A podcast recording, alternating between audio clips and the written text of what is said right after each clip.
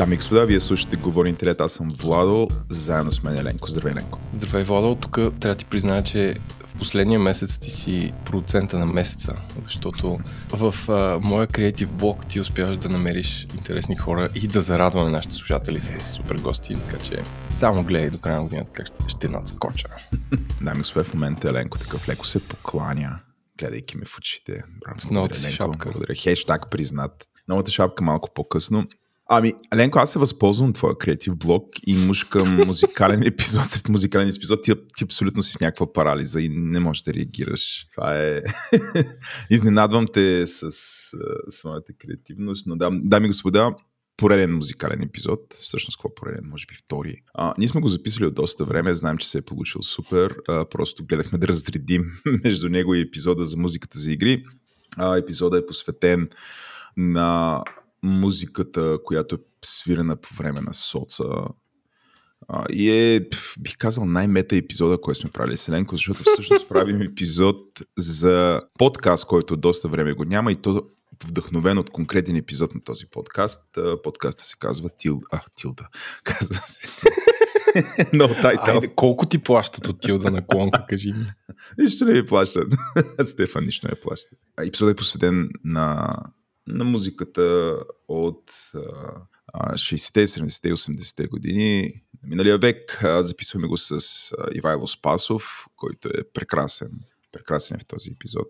Не само там, където прави дюнери.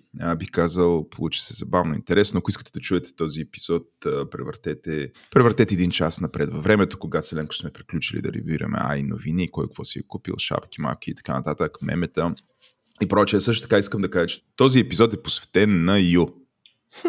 Защото не го казвам в, в самия запис, самото интервю, ще не бях сигурен дали, дали това е окей, okay, но окей, okay, Ю, този епизод е за теб. Казвайки всичко това, е време да благодарим Еленко. Аз а, искам да благодаря на всички хора, които подкрепят Говори Интернет, нашата мрежа от подкасти в платформата Patreon. Те стават все повече и повече, което на нас в тези турбулентни времена ни дава една сигурност за това да продължаваме да правим това, което правим. А, така че хора, супер много ви благодарим. Ако вие слушате този подкаст, той ви е важен. Винаги бихме се много, много бихме се радвали да ни подкрепите в Patreon. Става изключително лесно. А, идете на сайтът ни говори-internet.com, там има бутон Patreon, цъкате го, избирате си тир и ставате един от патроните на Говори Интернет. Това е, бих казал, не знам, важно да се подкрепят такива организации, подобни на нашата. Говори Интернет далеч не е единствената в България, но по принцип е важно да се подкрепят такива независими гласове, които не зависят а, само от рекламодатели, ами общо взето са пряко свързани с аудиторията и хората, които ги слушат. А, така че тази свобода, която ни давате чрез Patreon, а, ние се възползваме от нея. На практика да имаме свободата да записваме по всякакви теми, което означава, че може да записваме от епизодите ни на ден, телевизия по радиото, където се чуват гласове, които е много трудно да бъдат чути в български ефир, където и да е, особено напоследък. А, също така можем да правим неща като и този епизод, който в момента ще чуете. т.е. цялото това разнообразие, което говори интернет мрежата, предоставя, се случва с значителната подкрепа на слушателите на на мрежата. Така че, първо, много, много ви благодарим. И второ, ако някой иска да ни подкрепи, ете на сайта ни и го направете. А, казвайки всичко това, работим и с компании. Влизаме в сезона, в който, знаем, правят се бюджети, така да, да говори интернет е изключително отворен да се сътрудничи и с компании. Оставям на Еленко да разкаже повече. Ами аз да благодаря на компаниите, които ни подкрепят за не знам коя година. А, съвсем накратко почвам с новия партньор HRS, които са една от най-големите HR агенции у нас, които може да се похвалят с над 50 спечелени награди и екип от професионалисти. И ако искате да видите конкретни обяви, които те търсят, Team Lead Data Platform и Senior Database Administrator, може да намерите в бележките на шоуто. Също така на SiteGround, които ни подкрепят от самото начало, Dext, които също ни подкрепят почти от самото начало и са много готина малка, не малка, не знам дали са малка, тук ще излъжа компания, която работи основно на Ruby и Завошка. Не на Ruby, те работят и на Python, и на Lisp, и на Cobol има двама души. Тук вече лъжа. Тук Еленко си измисля, Стефан е супер чувствителен на такива неща. Абсолютно ходиш по толкова тънък лед, че... Аз вече леда съм щупил, няма значение. Стефан ни обещал да направим епизод за USB-C-то, ама трябва да го хвана. Да, Това да. ще е най-велики епизод. Но нямат кубол, това трябва да се каже. нямат кубол. Съжалявам, о, вие трима кубол програмисти, които ни слушате, няма си намерите работа от Dext. Също така на remixshop.com, които миналата седмица излучиха супер спот, където се направи калкулатор, Владо, където да си калкулираш карбоновия футпринт, като карбоновия футпринт не включва твоя карбонов велосипед, а Да. колко въглероден окис или двуокис изхвърляш в природата и на базата на това получите отстъпка и си купите нови дрехи. А на Merkle, които правят софтуер за e-commerce и на Brevo, което е маркетинг платформа, но не това е важното, а отново искат да работите за тях. А, благодарим на Резонатор, където записахме този епизод, особено втората част, а, където се помещаваме нещо като нашия офис. Що Ай, нещо, мисля, че- то е нашия офис. То е нашия офис, дами и господа. 20 април номер 13. 20 април не е свързан с рождения ден на фюрера, а е деня на априлското възстание, така ще го запомните. А Ленко имам история с резонатор, която показва долу-горе те какви работи. Нали, защото сме казали, че малко по малко ще... Няма А, да позиционираме резонатор вече- просто като място за записване Вече на такова като на стриптиза си свалил да речем якито. Или наобратно. обличам си се, секси, обличам секси се. полицай си свалил якито и отдолу си по рубашка. Ако до сега бях такъв облечен по гол, гол подкастинг, в говоренето ми за резонатор, нали, малко по малко ще започна да обличам другите слоеве, които те правят. Преди няколко дена, понеделник, записвахме епизод на Тилда наклонена черта. Ще беше понеделник, да.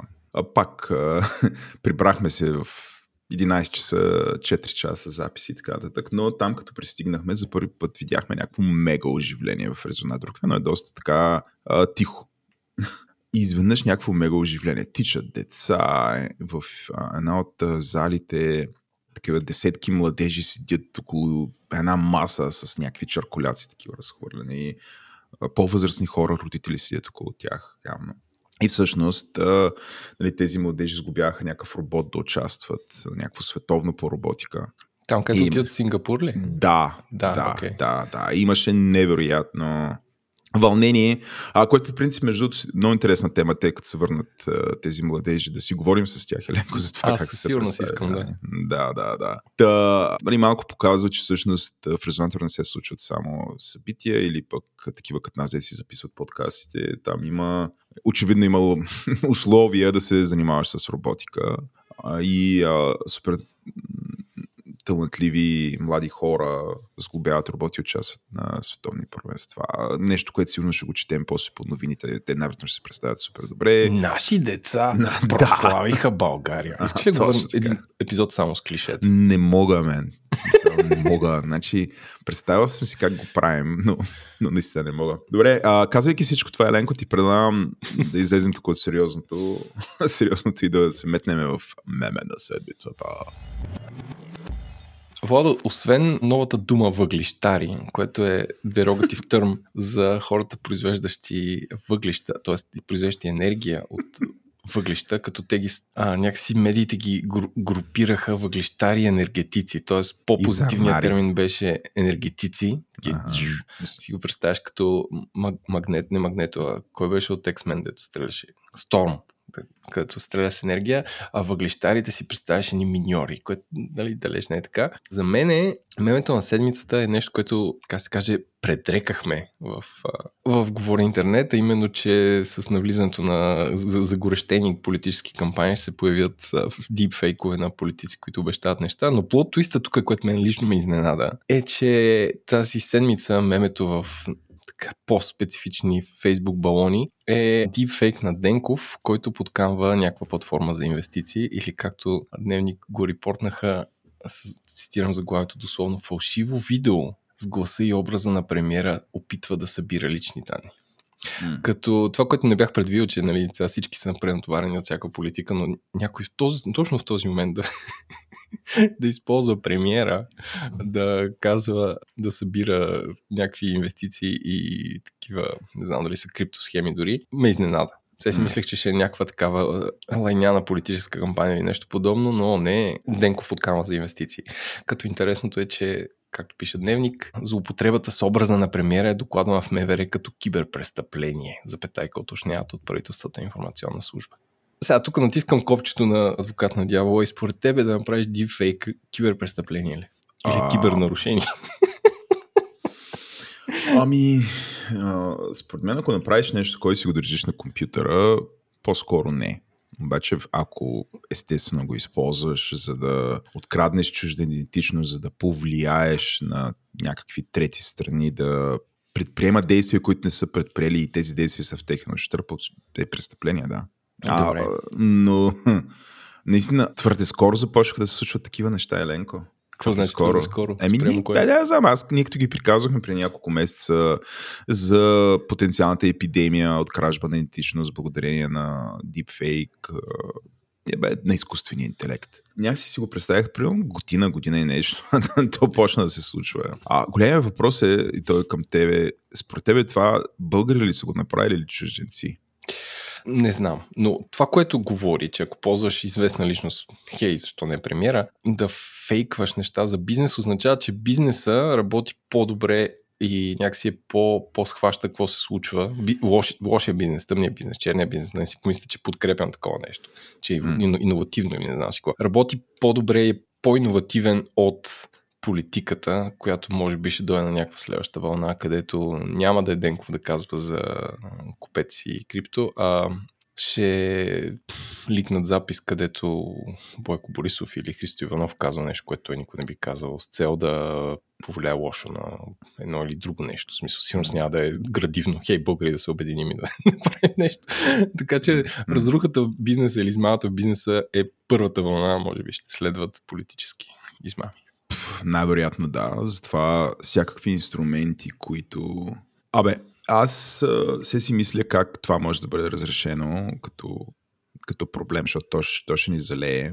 И със сигурност всичките платформи, в които се разпространява съдържание, те ще ведат някакви такива мерки. Тоест социалките, като качиш някакво изображение или текст, преди да се появи или в последствие, то ще бъде някакъв алгоритъм ще го прегледа дали то не е модифицирано. Това, това със сигурност. По-интересно е какво ще стане с вебсайтовете, които са изцяло независими.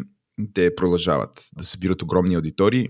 И моята теза тук е, че единственият начин да се реши този проблем е подобен вид технологии, които да засичат дали това, което виждаме на екрана е истина или не, трябва да бъдат вградени в браузърите.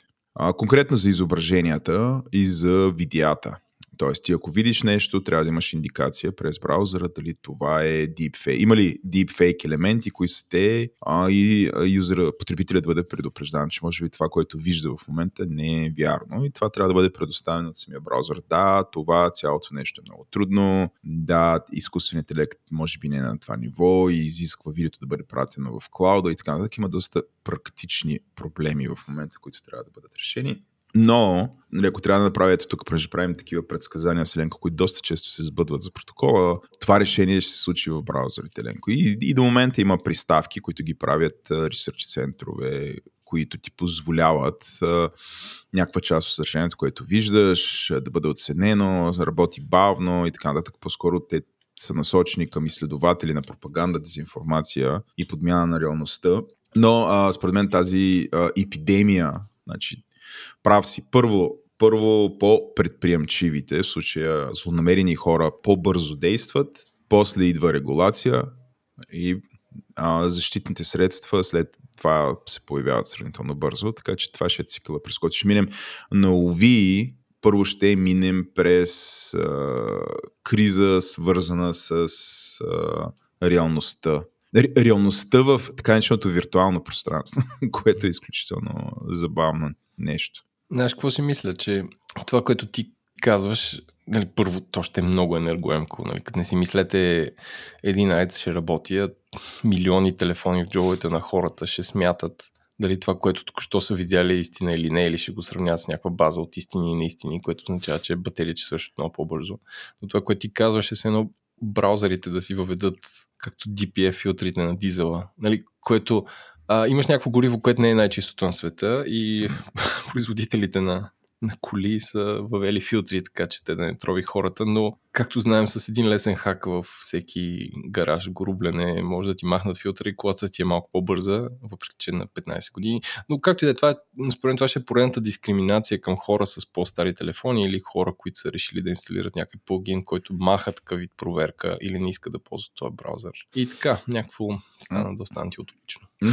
Както Набързо. винаги. Набързо. Рязко стана антиутопично, но айде моите последни 5 стотинки по темата. Айде 5 стотинки. Дай. Според мен това, което казвам, то ще бъде маркетирано като фичър, Еленко. Тоест, причина да си купиш по-ново устройство, по-мощно устройство с повече такива функционалности. Просто ще е нова причина това да се случи. Не мисля, че наистина и потребителите, които не могат да си позволят устройства, те ще бъдат задължени да ги ползват. Сега има някакви, те да знам, реалности на това как една подобна технология ще работи. Опасности тук са много, наистина, ако бъдат вкарани такива филтри за това всъщност кое е реално и кое не. Тук въпросът е не да се вкарват филтри. Аз съм изключително голям противник това да се казват, да се вкарват филтри, които, например, да цензурират медии или всякакви съобщения. Но тук говоря основно за изображения, защото изображенията просто да се показва дали са модифицирани не са ли модифицирани. Видеото, което гледаш в момента, дали наистина е заснето като видео, или всъщност част от него е видео, част от него е AI е наслагвал нечие лице върху това видео или е генерирал гласа, а, което е като индикация. Тоест, а, не да се махне да ти го филтрира и ти да не го видиш, ми по-скоро ти индикира да каже, опа, в момента гледаш а, премиера господин Денков, обаче той, нали, това, което каза, този глас е генериран от машина. Това не е естествена реч, което господин Денков е казал еди къде си. Такъв тип неща. Това считам, че ще е полезно за масовата аудитория. Останалото, наистина отиваме в дистопичното, в което технологиите, които ни позволяват сега едно учите ни. Имаше такъв епизод на Black Mirror, ако се сещаш, дето на едно момиченце се стресира или ще, Да, ще се стресира и му монтираха Лошото му изчезва, да. лошото му изчезва, нали? Той се движеше в една перфектна среда, но всъщност лошото беше около него. Тая визия не ми харесва. Добре, това меме почна смешно и завърши антиутопично. Да, то даже не е почнало смешно. А, единството смешно е, че ми хрумна, ако има в зърнари, въглищари, хората се занимават с AI, как са? Аищари? А, аяри. Аяри. Аяджи. Айдж. Не, трябва да е штари. AI Штари. AI штари. Добре. Айде, казахме Айштари, да минаваме към е, Ейштарските новини. Айде, аз съм първи. Айде ти си първи. Тази седмица две новини ме подтикнаха и накараха да да гледам отново. Не съм го гледал, но ще гледам отново фи, филма Her, който мисля, че излезе 2014 и малко така преди времето си говори за един човек, който има личен асистент а, с изкуствен интелект, който е с женски глас, в който той се влюбва. А, и стигна се до там, че две новини тази седмица аха, аха, се доближат до реалността, която е представена в този филм. А, първата новина е пика на хайпа на балона. Специално поздравявам Владо с това, че лицето Алтман, заедно с сър Джони Айв, Ал- Алтман е CEO-то на OpenAI, се говори. Нали, тук е някой чул недочул от изданието The Information, което е платено. Ние сме линкнали към репорт, който може да прочетете. А, работят по хардвер, който е базиран на AI и е wearable. Тоест не е ясно какво е, защо е, как е и, и, и кога ще е. Но хайпа за да е пълен, Джони Айв, който е, беше индустриалният дизайнер на Apple дълги години, измисли iPhone, измисли компютрите в този им вид, който Това ли е смисъл днес. iPhone? Може би дизайна? за Дизайна на iPhone, да. А, и iPod, а, който през, мисля, че 2017, не, 2019 стана такъв консултант към Apple и после си направи една фирма, която се казва Law From, а, където заедно с а, Марк Нюсън, който правиха първи iWatch, а, правят неща, сред тези, които съм чул е грамофон за 60 000 долара, а, което нещо като Ферарито на грамофоните, може би хората с Ферарите имат по един такъв грамофон. А другото нещо е логото за коронацията на крал Чарлз III. А, и някакви други странни неща, които са design for design sake, си мисля, или не знам, като файнал боса на дизайна. Сега, ако те хванат да правят нещо с горещата AI компания а, OpenAI, плашете се хора, идва.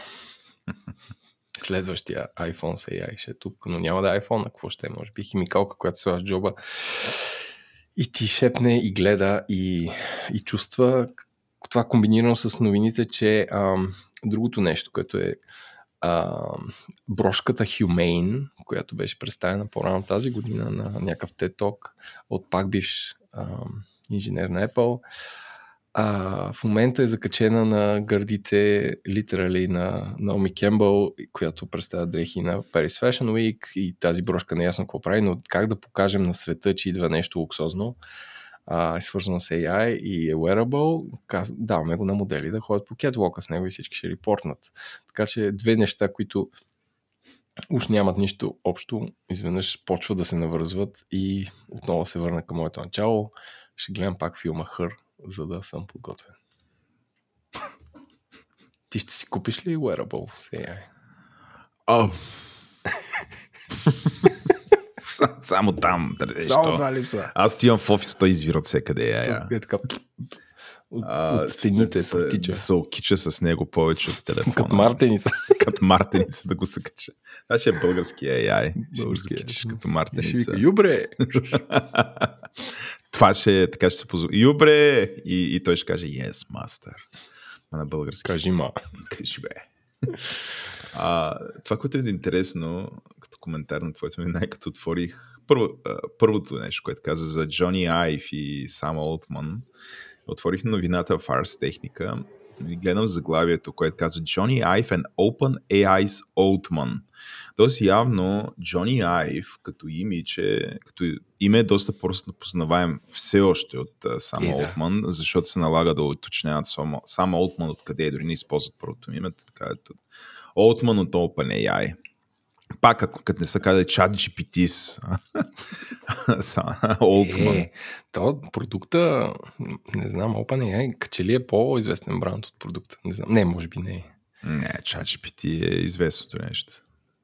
А, та, явно а, сам Олтман все още не е, как, както казват американците, household name. И затова се налага да бъде уточнено. Другото, което е в втората ти новина, отидох да видя нали, брошката върху Номи Кембъл и да кажа, Номи Кембъл мега яка. Е, какво да прави жената? Това работи, да е яка. Супер е. Супер е, Евала. Това и за нас има бъдеще, Еленко. Аз си мисля, че сега нали, по 40 и... Ето виж, по-възрастни от нас хора се справят Тя е много по-възрастна от нас, айде. По-възрастна ли е? Да. Концентрира се върху брошката. Има надежда и за нас. Има и надежда и за нас, Еленко. Това, е. Това са моите размишления. Плочката прилича на iWatch без веришка, закачен на сако. Това мога да коментирам. Иначе гледах а, новия Pixel Watch 2. Така. И има някакъв шанс да си го купя. Така. Какво прави е? Добре, това май Какво? Излезе е Pixel Watch 2. Дай друга новина е така, out of the blue. Готов ли си? Излезе Дай малко интернет новини новия от света на Android. Айде, кажи сега какво. Аз не Еми, съм гледал нищо. Кое му е, кое не му е? Аз, не, аз гледах ревюто на MKB. MKB. Това значи с български. MKB HD. MKB HD или сега Еленко обича да казва истинското име на човека, моля те, кажи го. Маркис. И след това. Браво. не. А, който звучи доста по-развълнуван, отколкото ревютата на новия iPhone. Защото, защото доста време знаем, че всъщност като излизат нови пиксели, винаги не е толкова за хардвера, който има и нов хардвер, нов екран, пък нов леко актуализиран дизайн, whatever. но има страшно много неща, които са свързани с софтуера на телефона, които пак са някакви фотомаги, се правят видеомаги, а, по-скоро разгледайте вие. Няма какво да ви го разказвам. Аз няма да си го купя този телефон. Кажи за часовника. А, часовника има, доколкото разбирам, по-добра батерия и по-добър процесор. Той се работи по-бързо и батерията държи по-дълго. И процесорът също помага за батерията. Това е основното, но аз имам една такава политика за джаджите. Никога не купувам първо поколение джаджа, винаги купувам второ, т.е. да се движа с четните им версии един вид, когато продуктите вече са по-рафинирани. Така че, м- нали, изгладени са недостатъците на първото поколение. Не, че не съм си купувал и първо поколение, купувал съм, обикновено съм настъпвал мутики и съм си казал, бе, аз правилно правя по принцип, че не купувам първо поколение, така че излезе второто поколение на този телефон. То е рафинирано, сега ми съвпада ми с а, настроението да спортувам, така че му намирам някаква полза, всеки ден правя близо 10 000 крачки, някакси това може би ще ме тук да дам кредити на Еленко, който а, един ден в седмицата идва и ме развежда из паркове. Дадох кредит. Няма да кажа кои паркове, за да не ни пресрещнете. Да. Северен парк, Тайна. разбира се. Там. Давай на там. Така, ам, Владо, любимата ми новина. Да. Фейсбук, европейски регулации и пари. Това са Пак ли, бе, любимите човек? ми неща. Сега, нали знаеш, че европейските регулации забраня тук така да се издават шушумушу за граждани Да. и да се следят. И как решават GDPR ли е? GDPR. Да, как решават Фейсбук този проблем? А, евентуално биха предложили да има... Ам, това е сериозна новина. Първо, мисля, че ако кажеш е несериозна, но е наистина сериозна. А, 13 долара на месец ще имаш Facebook и Instagram без реклами. В Европа. Това означава, че времето, което всеки един от нас прекарва, гледайки реклами за някой някъде, струва 13 долара. Тоест, това, което си плащаш за HBO или за Netflix, горе-долу е тези цени няма реклами. Да. Това, което ползваш във Facebook е безплатно. Тук махам с най-големите кавички на света с две ръце, така ги правя. Но очевидно струва 13 долара. Така че вашия живот във Facebook и в Instagram, дами и господа, струва на рекламодателите 13 долара. Тоест те достигат до вас благодарение на тези 13 долара, които рекламодатели са платили. А, и това е смешно, тъжно а, и интересно също време. М. Би ли платил 13 долара за Instagram без реклами? А, Кой би Аз- платил? В смисъл? Те да знам. Сигурно ще има някакви хора. То по-голем въпрос, като не виждаш реклами, дали те бройкат толкова, колко те бройкат преди. Всъщност, е, твоята дейта... Бих платил, ако, примерно, не ми събират данните, не ги предоставят на трети страна. На страни просто съм един нормален потребител, неброен. За такова бих платил. Рекламите не са ми толкова натрапчиви или проблем, нито във Facebook, нито в Instagram. Дори често рекламите са ми полезни, особено в Instagram. Факт. Излизат ми някакви неща, интересни са, в смисъл, то много добре се е научил то, че се интересува от някакви от домашна посуда, така да го нарека. И редовно ми показва някакви нови неща, показва ми намаления АО и а, това дори ми е полезно. Така че няма лошо пе да си плати да изчезне това в Инстаграм. Не. Но виж, ако, например, знам, че не събира информация за мен, не ме следи по други сайтове, благодарение на Facebook Pixel и там всякакви други неща, за да бъда ретаргетиран, идентифициран и какво ли не. Може би има смисъл нали, да един вид да излезеш от, от този, масов surveillance. Нали, бих се замислил. Аз, аз съм в началото бях някакъв такъв по-свиреп от към таргетираните реклами, но сега аз съм по-скоро за това, защото пич, отварям си Фейсбука, който правя все по-рядко и все по-рядко. И Uniqlo, които са много голяма компания, имат Да. със сигурност някакви уни хора, които работят за там и знаят как да таргетират реклама, ми показва женски дрехи. В смисъл, те не знаят дали са мъж. Нещо, което аз никога не бих си купил и ми заема цяло, цяло място изпоче на фида. А, или там една немска фирма за чорапи фалки, тя ми показва само женската си линия. Не знам как са решили, че съм жена или а, или тези маркетолози са тотално слепи в това, до кой достигат, но това означава, че цялото нещо е много скъпо, защото те са похарчили едни пари, които са изхвърлени на буклука, защото, може би, съм толкова добре защитен от Европейския съюз, че те не знаят моя пол. Така че аз по-скоро съм за, ако аз искам да достигам до а, млади майки в София да рекламирам детски колички или нещо свързано с бременност, да мога. Защото иначе трябва да рекламираш върху всички и това ще означава супер много реклама или супер скъпа реклама, която да достигне до някаква много малка част от хората. Да. Ренко не знам, може би трябва да се замислиш, може би Фейсбук знае нещо за теб, което ти не знаеш, не си осмислил все още. Тази шега. Трябваше да бъде пусната. Тази шега е пусната. Добре, продължаваме нататък. То големия въпрос е наистина продължава да има, ти си изключил, за да го разбера съвсем, изключил си таргетирането, то не събира за тебе информация, не ти пуска таргетирани реклами или просто греши алгоритъма, профилирайки те като жена. Кое от двете е вярно? А, значи, браузъра, в който нямам адблокър Да. или нещо такова на Facebook, ми излизат а, спонсорирани реклами с а, неща, които не са за мен. Ама защото си избрал да не, бъде, да не бъдеш не, таргетиран съм, с не съм избирал. Просто смисъл, грешат в, за тебе, в, грешат. Аз нямам Facebook апа на телефона си. Аха, А, и отварям, ползвам Facebook през браузър Safari, да. което Facebook знае, че съм мъж.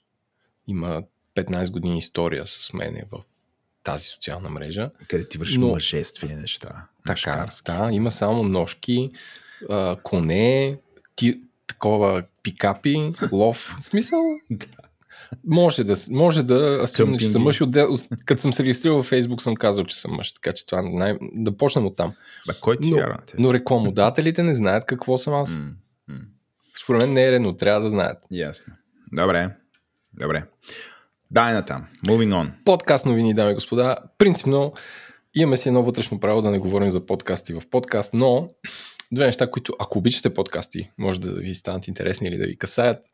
Първото нещо е, че Google ще си спират подкаст апа, така че ако вие сте от тези 340 човека на седмица, които ни слушат с а, Google Podcast апа, защото тук Еленко бам, извади статистиката, може да си таргетира слушателите, а, искам да ви кажа, че този ще бъде пенсиониран на пролет. Подкаст апа, Google Podcast, който го има и за iPhone, най-странното е и за Android. А, и ще бъде лято с YouTube, където това какво правиш подкаст вече ще е доста трудно да се различи такива олдскул аудио подкасти като нашия. А, което е от една страна разбираемо, защото Google по този начин ще може да прави рекомендации за други неща и да го следи с цялото там YouTube съдържание. А, и това е едното. А, доколкото знам и доколкото аз съм си го инсталирал, съм го пробвал, не е най-добрият ап на света, този на Google. Ти ползваш ли го? Не, аз ползвам Spotify. Ти ползваш Spotify. От друга страна, като казва Spotify, ам, тази седмица Spotify обявиха, че пускат преводи с AI на 4 езика немски, френски, испански на всички известни подкастаджи. Така че а, Хуберман, не, не споменаха Джо Роган, а, и някакви други хора вече ще могат да достигат до аудитория, която не говори английски или предпочита този подкаст, това, което се казва, да бъде преведено и изговорено от изкуствен интелект, който наподобява гласа на водещия на оригиналния му език. Така че, Владо, ако искаш нашите бръщолевения, мога ги пуснем на английски или на немски. Ще, ще видя как става. Аз съм сигурен, че света е абсолютно зажаднял за нашия двама анализ. българи говорят за, за ножки, гащи и сам Олтман. А виж бе, виж, виж, подозирам, че трябва да сме на Инкар, платформата на Spotify за подкасти. Да, ще трябва. И най-вероятно ще трябва да записваме през нея, за да ни имат гласовете отделно, пък ако имаме музички, там ще трябва да монтираме дрън, дрън, дрън, но разучи. Добре, а, ти спомена Spotify, аз мога да поема, нали, тук мисля, че се получи много добре а, споменането на Spotify и а, сегвея ми към първата моя новина, която е, че а, шведска медия бие камбаната, че банди в Швеция използват Spotify да прат пари. И аз Като банди, Владо има предвид организирани престъпници, а не Да. рок група. Да, да, друг вид банди. И как го правят това? Spotify от доста време бива критикуван за това, че а, по някакъв начин може да бъде източен чрез правенето на плейлисти и генерирането на фалшиви слушания към тях. И всъщност тези банди, които най-вероятно, не най те се занимават с търговия с наркотици и други неща, които не са никак лицеприятни, получават ни пари в кеш и трябва да ги изперат. И да ги изперат, обръщат тези пари, които имат мръсни пари в а, криптовалути. С криптовалутите плащат на други хора, които могат да генерират. Еленко, фалшив трафик към определени плейлисти в Spotify и след като има голям трафик, тези плейлисти обикновено застават начално място в някакви класации, оттам получават и органичен трафик и на практика парите а, биват изпирани и отиват към групи, които всъщност имат отношение с престъпници. Тоест, пак да цикъла да го разкажем пак. Взимат пари от продажба на наркотици, плащат на трети страни, най-вероятно не знам, в други държави, едва ли е в Швеция, които имат възможността да генерират много слушания към Spotify, инфраструктурата за това, към конкретни плейлисти, там има конкретни банди и после Spotify плаща роялти на тези хора с плейлисти, с бандите и така парите се завъртат и се изпират през Spotify, защото парите на Spotify идват от такива като мене и Еленко и вас, ако имате платен Spotify.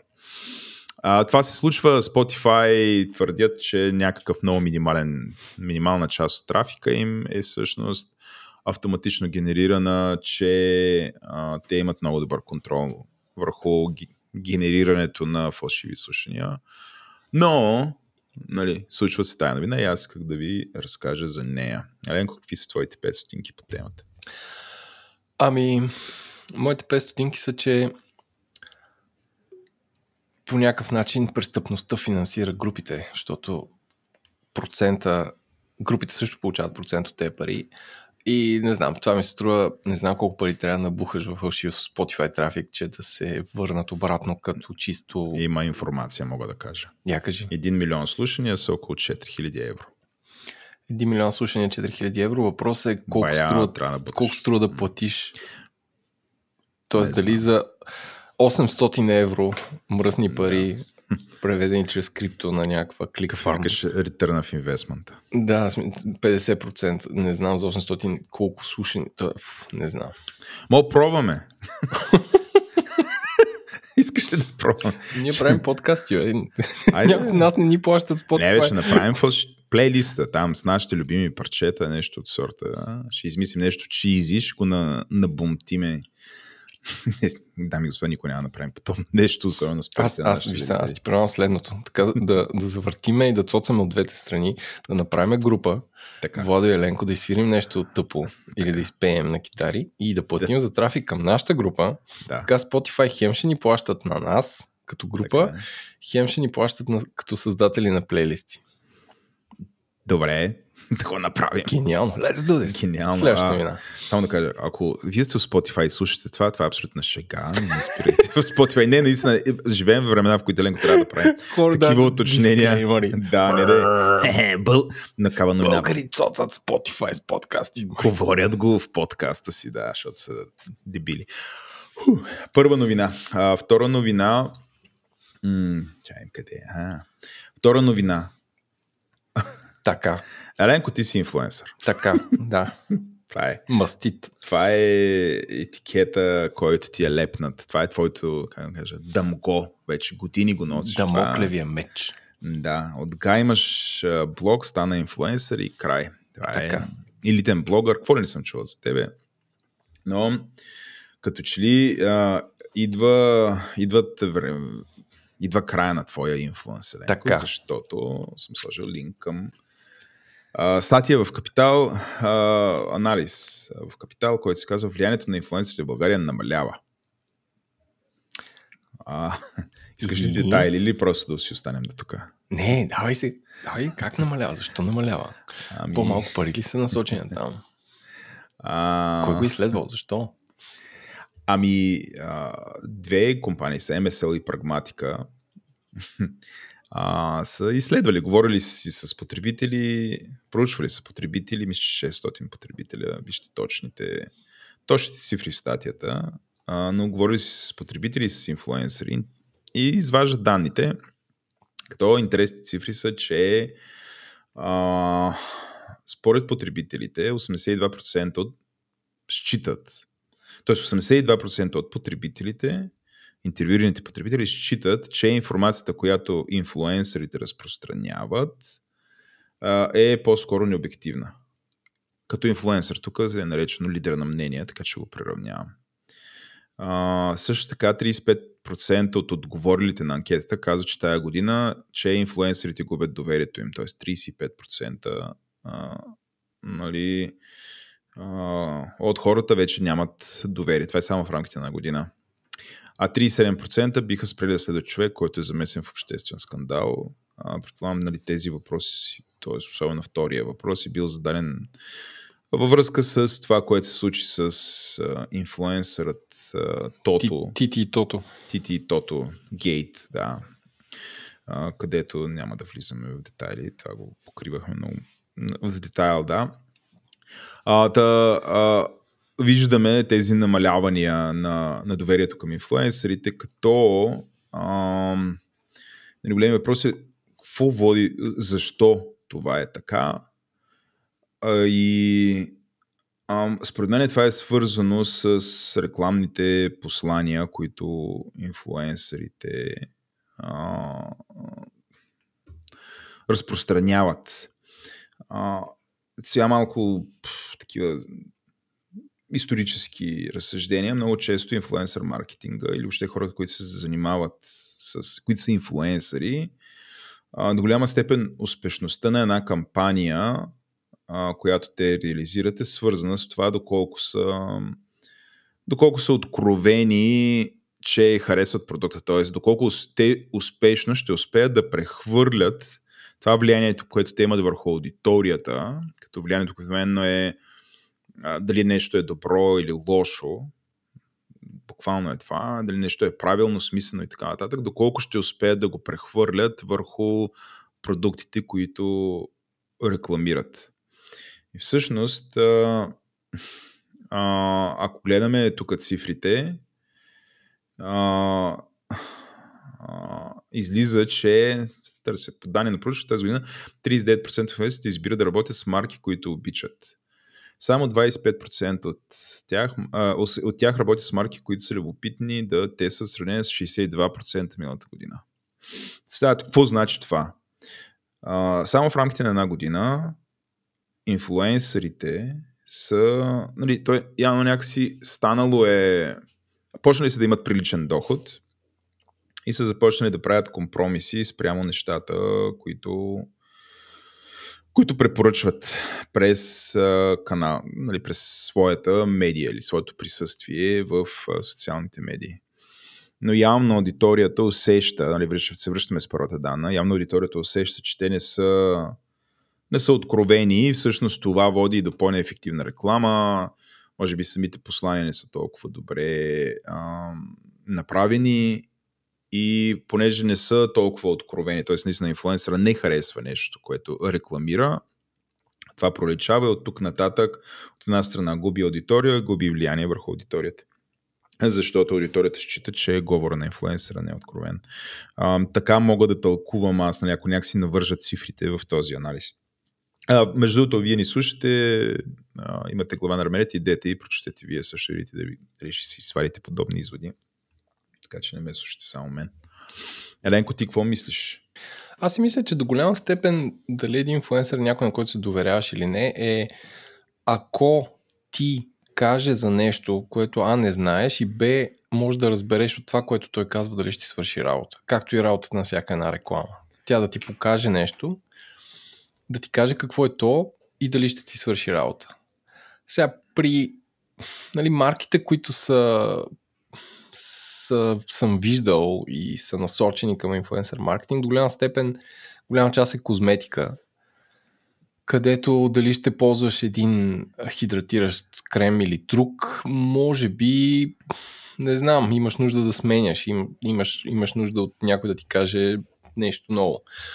Другото е какво съм виждал, тефао или някакви такива уреди. А, пак е, сега тъпо ще звучи, ама малко ли много консуматив такива неща. Винаги, винаги ще трябва да ползваш някакви уреди за готвене. рядко, ако си инфлуенсър, правиш някакви, не знам, големи покупки. Прави ли смисъл това, което казвам? Ми да, а, и, не, и всъщност да, може би, може би има някакъв хайп, който в момента да. залязва.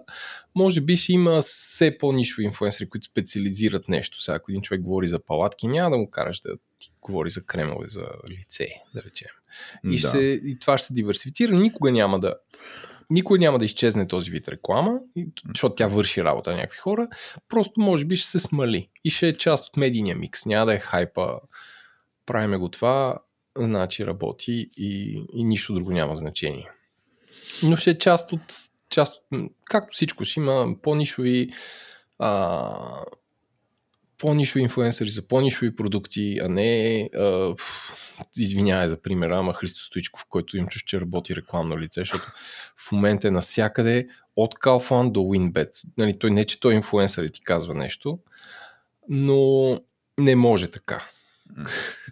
не можеш да слагаш. Ленко каза, не може. Не може. Христо, и знам, че слушаш този подкаст, моето момче. Wow. Не може да рекламираш WinBet Kaufland. Какво момче? Не може. Не става. Не знам. Ужасно ми е. Гадно ми е. Върво. Да, нататък. А, аз тук съм безмълвен, но добре. А, Еленко се произнесе, дами и господа. А, какво може или не може да прави Христичков. А, ще, последно нещо, ще се хвана за част от твоите думи, преди да флипнеш покрай Христичков. А, това, което е интересно също в статите, казва, че рекламодателите предпочитат да работят с наноинфлуенсъри. Нано ли стигнахме? Наното стигнахме, а, в, нали, което си го представям като хора, които създават изключително нишово съдържание. Тоест, някой, който ревира прохосмокачки, защото има такива канали в YouTube, само единствено ревира прохосмокачки. Това е. И ако ти прямо правиш прохосмокачки, искаш да рекламираш там. Не искаш да имаш, примерно, да рекламираш в някой, който се занимава като цяло с технологии или с домашна потреба. Искаш някой, който само единствено про смокачки рекламира, което според мен е добър тренд, защото м- нали, това по някакъв начин награждава ултранишовото съдържание и дава шанс то също да бъде правено професионално, да има бъдеще, а не да имаш няколко големи мега бранда в социалните медии, мега инфлуенсъри, които да обират голяма част от рекламите.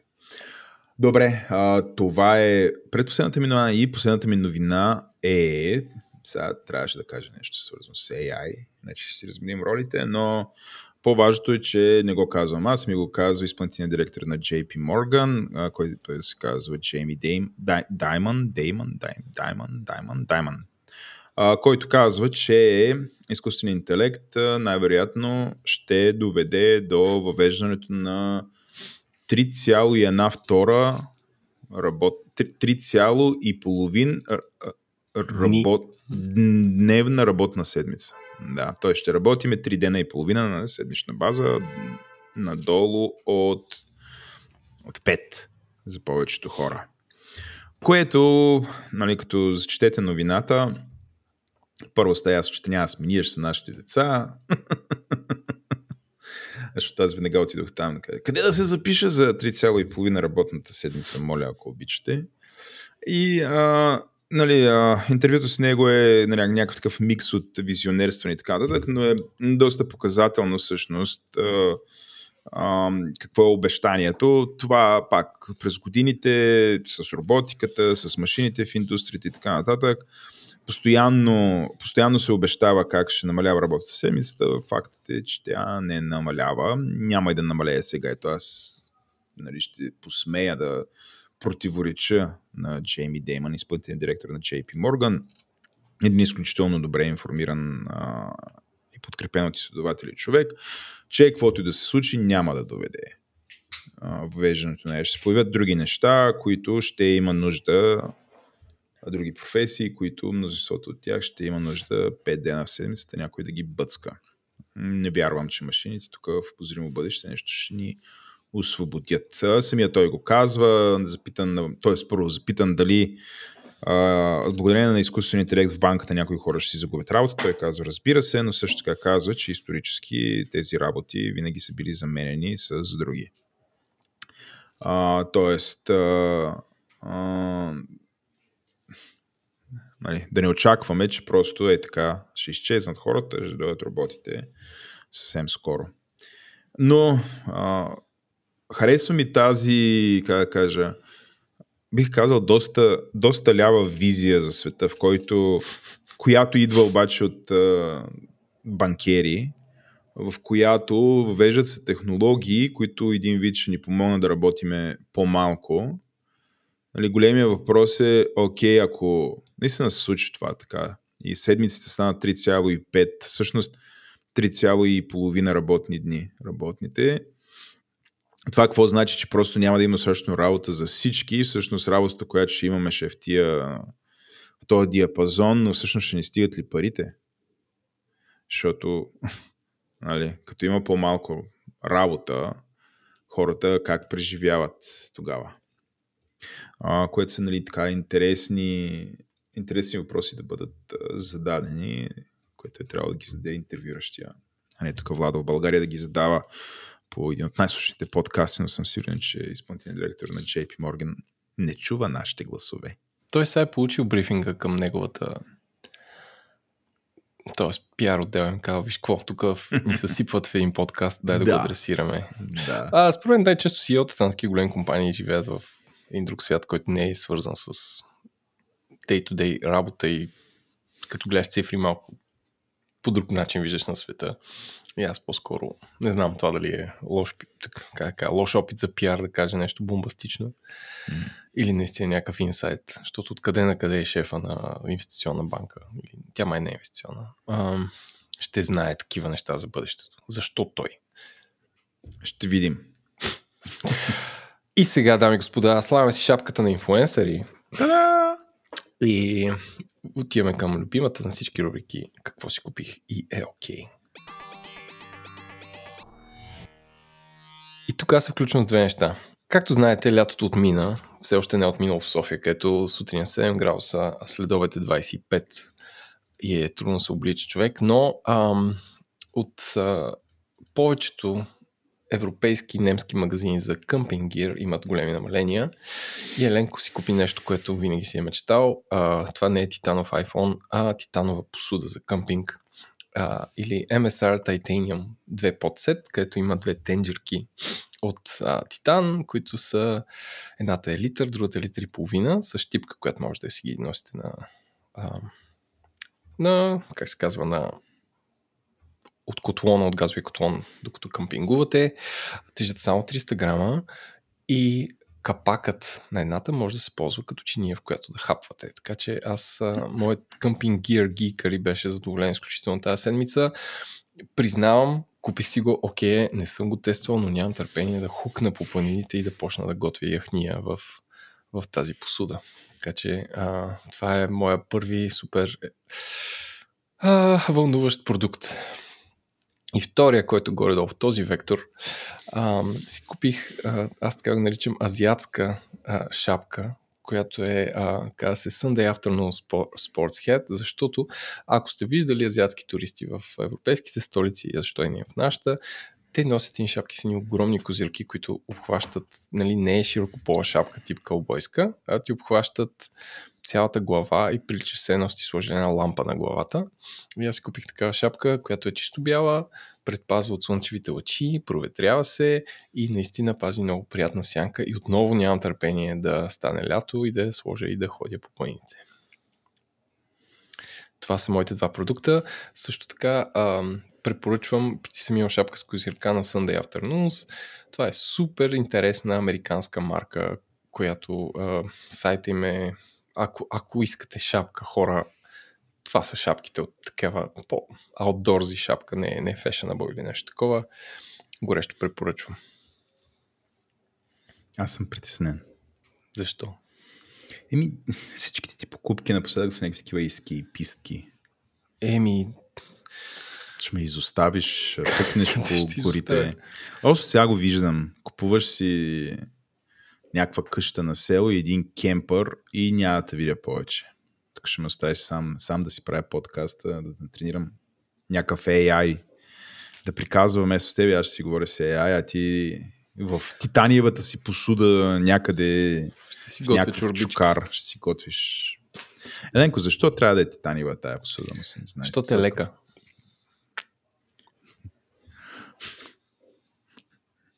Добре. Защо трябва новия iPhone да е титаниев? Те да знам. За да загрява повече? Не, пак, що те лека. А, красиво е, красив цвят е. Не Ти може, да, е- Титана. не може да е алуминиево, защото а, може, не, може и да може, що да не може, глупости говоря. А, но да, Титан е по-здрав. И както и да е, красиво е. А, да не Преди време точеше, точеше лиги по такива велосипеди с титаниева рамка. Ето. Много обичаш Титана. Много, ще, много, мине, се да. не мине и извадиш нещо титаниево. Също така обичам филма Титан, а, който препоръчвам френския. Да гледате. Но така, бъдете внимателни. Не, не е подходящ за деца и е малко страшничък. Да. Аз нямам нищо. Достатъчно това, което ти каза. Оставяме ви с а, нашия музикален епизод, посветен на музиката 60, 70, 80 години миналия век. Гост ни Ивайло Спасов. Приятно слушане.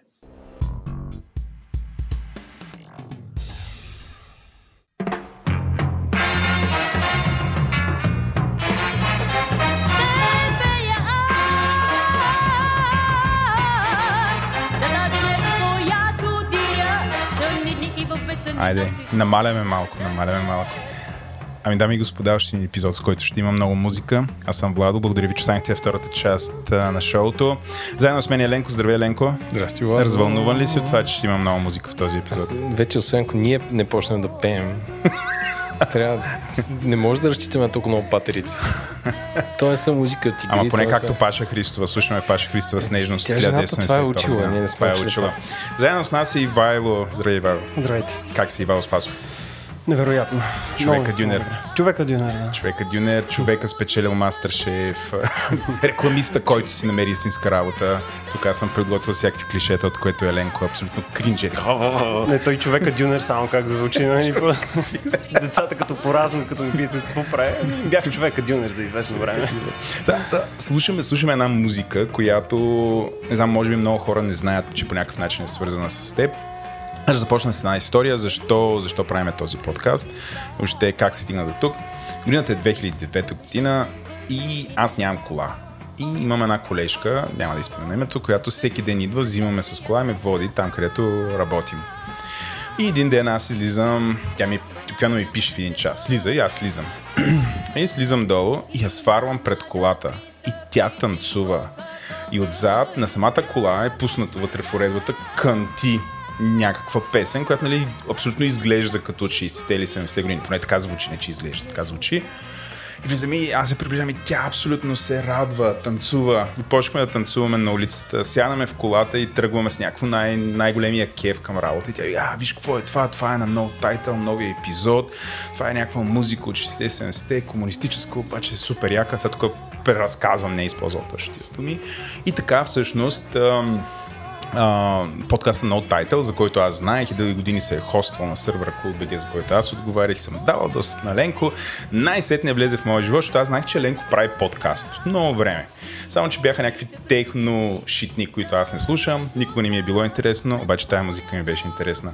И се оказва след време, че всъщност Ивайло, който Така. го представихме в началото, всъщност той е направил тази селекция а, и то, в този подкаст. Сега, Еленко, понеже и ти си тук, може би Така да е, разкажеш съм. малко. Разкажи за No Title, откъде почна и всъщност после зададеме на, на Иво малко да разкаже самия подкаст. Дами и господа, това, което ще правим, ще си говорим за музиката, българската естрадна музика от 50-те и 60-те години на миналия век по повод подкаста, който се казва Какво е музиката, който Иво е направил като епизод за един супер умрял подкаст, който се казва No Title. Доста мета, мета, мета, мета и много нишово, нишово, нишово, но според мен ще се получи чудесен разказ. Все пак да започнем да въвеждаме основните понятия. Еленко, кажи за No Title. Това е като в договор, където в началото има Да. преамбил. Ние, това означава, аз еди кой си изключва договор с изпълнителя, който... Правихме един подкаст, Владо, който благодарение на платформата CodeBG, което осигури тлъстия хостинг, където се хостват тези хостинг. пиратски файлове за времето си, защото тогава нямаше стриминг услуги и каних приятели, които се занимаваха с музика. Не само или в случая за Ивайло, мисля, че не го каних аз, а мисля, че Жоро се без Жоро по-известен Жоро като е SM се свърза с него. мен, да използваме това име. И пускахме на различни жанрове от инди рок, който тогава беше много модерен, сега може би също е модерен, ама, ама не знам, до black metal, до музика от игри, до дъб, до Да. всякакви такива. Все едно няма музика по света и ние трябва да представим на българската аудитория. Което е Не знам, може би е наивен подход към наши дни с всичките тези стриминг услуги, но тогава беше забавно и се слушаше от 40-50 човека и никой никога не има представа колко се е слушал. В смисъл, не сме имали статистика. Да. И так, сега това говорим, все едно се случва в средните векове на интернет. Не беше някъде, кога го почна? 2004 2005 Го почнахте с стереомен. 2005-6 не знам, човек, не знам. Много давна Няма архив, всичко изгубено или Да. да. не е разпокъсано. Така че това е кратката история. Забавляхме се, като публикувахме пиратска музика онлайн, но не и с корисна цел. Нямаше реклама. Стигаме тук до, до Иво. Иво, ако искаш, представи се с няколко думи на нашата аудитория след това мое, как да кажа, кринджи представяне. Да, то мисля, след като съм представен като човека дюнер, тук нататък каквото и да кажа, това вече няма никакво значение, но всъщност така връщайки се във времето, защото говорим за някакъв период, в който аз дори не съм се занимавал с реклама, нали, с което може би също там съм бил представен по някакъв начин. Тогава пишех в списание едно, което едва ли някакви хора си спомнят. То горе-долу него го четяха толкова хора, колкото слушаха и No Title, между другото. В смисъл, сходна е работата. И наистина смисъл бях музикален редактор. Бях музикален редактор по това време на списание едно и общо взето работата ми беше каквото правеше No Title, аз да го представям малко на страниците на списанието. Тоест, търсех доста обскурна музика, всичко, което беше популярно и някакви хора го знаеха около мен, аз не пишех за него, Да. просто защото не, не намирах смисъл. Много претенциозна такава история, което за времето ми доставаше огромно удоволствие и покрай списание едно и някакви връзки с а, Георги Маринов СМ, който за пореден път споменаваме. Той ме покани да направя няколко подкаста. Аз преди това бях направил някакви други неща, но дойде момент, в който нали, може би малко по-нататък ще разкажем как стигнах до тази българска музика от този период 60-те до 80-те години и защо въобще се случи този подкаст. Но да, а, смисъл, че занимавал съм се и с музика в живота си, т.е. пишейки за музика основно и отразявайки някакви тенденции в електронната предимно музика. Организирал съм и фестивали, един фестивал, доста партите също така. Mellow Music Festival, ако някой си го спомня, беше доста епично събитие за времето си. Мисля, че Еленко тогава също беше ангажиран пряко и Аз- ако не се аз лъжа, бях ти беше. Artist Care. Артист Care, точно бях така. за... Какво е бил? Артист Вие разводач, За точно артисти за да. Мориц фон Освалд Трио и за Сасо, Сасо Ри- Рап- Сасо Рапати. Рипати, по-известен като Владислав Дилей, по-известен като Ломо.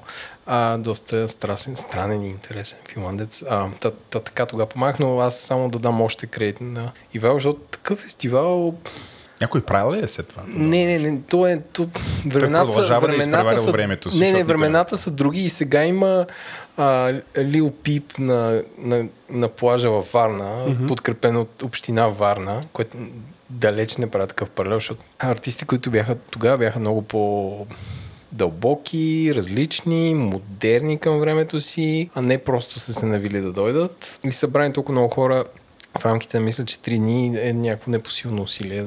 Човек занимава се с събития, само мога да дам кредит за това. И нали, той имаше безплатна част Борисовата, представете си нещо като София A to Jazz, нали, като присъствие, като атмосфера, защото пак беше юни, мисля. М, Края на май. Края на май, началото на юни. Да. Нещо такова. Но в електронен вариант. След това имаше и парти, по-платена част, т.е. не платена част, която беше в Интерекспо център. Въобще е много амбициозен проект, който беше свързан с кандидатстване на София за нещо, което Да, по това време- столица май. То, нали, трябва да се разкаже, че по това време финансовата криза, която вече на Запад се случваше, започна да, да удря и българските печатни издания, т.е. печатната реклама започна да изчезва. Изписание едно, за което работех тогава, Асен Асенов се опитваше да намери варианти да, да финансира списанието, като гранда идеята беше да няма рекламодатели, а то да се самоиздържа с събития. Ага. И всъщност всичко започна с събития за дизайн, после за архитектура и в един момент аз като музикален редактор успях да го убедя да направим и събитие за музика, което мисля, че е най-голямото финансово фиаско на, на списание. Но, може би има и по-големи, нали? но тогава си Ти ли беше... уби списание едно с това, с това събитие?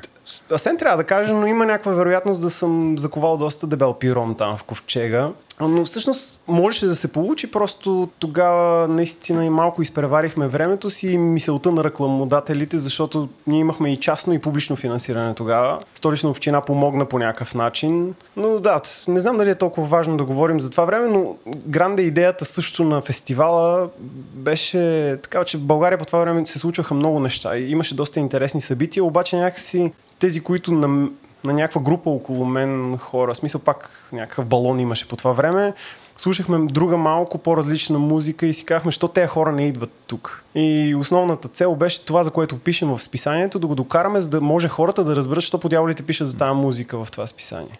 Защото нали, едно е да пишеш колко човека тогава, защото нямаш линк, не мога да цъкнеш, да. четеш някаква статия, дали ще провериш MySpace на този артист. Да, по това време MySpace говорим. Нали. Това, SoundCloud дори още беше мъглевина. Там някакъв бета стартап в берлинските не знам, може би в Мите е бил тогава офис, не се тая. Но да, фестивал беше някакъв опит да, хората да чуят различна музика. Защото тогава ми се работеше в това да, да, да има някаква музикална сцена в България, която да е интересна. Исках с това да се занимавам. Добре, очевидно си слушал някаква различна музика, имал си потребност. Искал си такива хора да идват в България. Обаче аз, аз ще ви върна обратно на, mm. на епизода за No Title, който ти си направил, който няма нищо общо с тази музика. Там е, но една съвсем различна посока. Аз тук ще пусна, ще продължа да пускам. Тук вече това са а, Петър Чернев и Иван Цачев с потоци.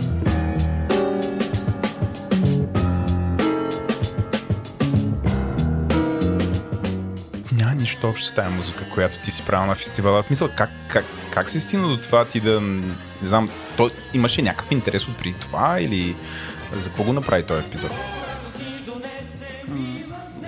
Доста интересно, защото имах по-скоро голям... Винаги съм имал някакъв голям проблем с популярната българска музика, но, но ми е гадно да наричаме страда, защото то е страда, е всъщност сцена, някаква музика, която се е случвала на сцена но тази най-популярната българска музика ми е била доста противна винаги. Наистина. В смисъл от някакви хитове. Мен е най-депресиращия артист, който мога да кажа, това е Васил Найден. В смисъл. Ми е ужасно да го слушам. Не присъства в селекцията. Няма значение, да. Всякакви такива неща. Примерно харесвах някакви по-изчанчени глупости, които тук там съм чувал и в един момент, както така, годините на MySpace бяха това редовно някакви хора те добавяха там, които ти не ги познаваш. Какви са? Обикновено в моят случай бяха артисти, които ми пишеха, че искат да пиша за тях. Често бяха и българи, които аз преслушвах някакви тяхни неща. Ако ми харесат, пишех за тях. Да. Ме добави някакъв човек, който имаше три парчета на профила си, но и трите не бяха негови. Ми... Да, в MySpace. Okay. И трите бяха някакви парчета на естрадни изпълнители, включително Боян Иванов. Това беше парчето, което най-много ми направи впечатление. Весела игра, което може би малко по-нататък ще чуем. Ще го чуем. И аз си казах, добре, ама в смисъл, аз хубаво не харесвам някакви такива популярни неща, обаче това е музика, която очевидно е записана в някакъв период от време, който не познавам много добре и звучи жестоко. А, нали, нямал съм тогава особена идея какъв е бил контекст, защо тази музика звучи толкова добре, оригинална ли е, негова ли е композицията и защо въобще не са е пускали примерно по радиото или по БГ радио или по БНТ, нямам представа. И започнах да, да търся подобни неща, защото по това време имаше един магазин, то може би още го има на княз Борис, който продаваха такива стари балкантонски плочи по това време в едно също така правихме някакви партита. Акцента беше доста в диското, защото по това време в Берлин, нали, който аз така много харесвах. Града. А, града Берлин и музикалната му сцена имаше някакъв а, диско ревайвал. Генерално и в музикален контекст имаше някакъв бум на диско едитите, т.е. на някакви стари дискажи, които някакви хора правеха нови неща и абе, диско сцената вървеше. И в едно всички бяха луди по това нещо, събирахме плочи в редакцията, слушахме някаква такава музика и от парче на парче в един момент започнаха да се трупат много. Mm. И се останаха 30, 40, 50 парчета, които имах, които всичките не бяха познати за мен, звучаха като това, което слушаме в момента. Ай, пак да го чуем, малко ще усиля.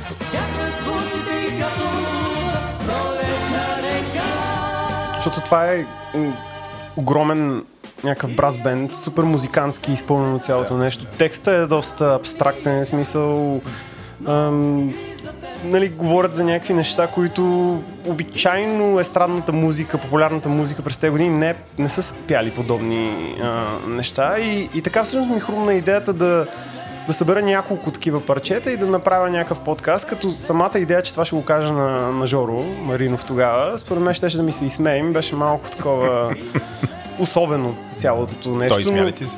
Ами, всъщност аз мисля, че тогава му пратих някаква селекция от 4-5, които ми бяха много интересни той всъщност каза, защо не го направиш, всъщност звучи доста добре. И така започнах на, да дълбая и да, нали, както каза и Еленко, тогава доста пиратствахме. Нямаше особено голям вариант да си намериш всичко на винил, да си го купиш, да го, да го смесиш по някакъв начин. Първо, че аз не съм диджей, нали? И Има един такъв, може би още съществува блогспот, в който някакъв човек качва рипове на стари балкантонски плочи. Буквално от там 50-те години, в смисъл има дори някакви стари издания до 90-те и там намерих голяма част от нещата, които имах така или иначе на винил. В много лошо качество бяха винилите. И започнах да ги тегля и натрупах може би около 200 парчета общо, които трябваше да преслушам, за да мога да направя нещо, което да е в някакви рамки, да може да го чуе някой в крайна Да. сметка. И така. Сега слушаме Мими Иванова с Обичам те. Сега ще малко ще го послушаме.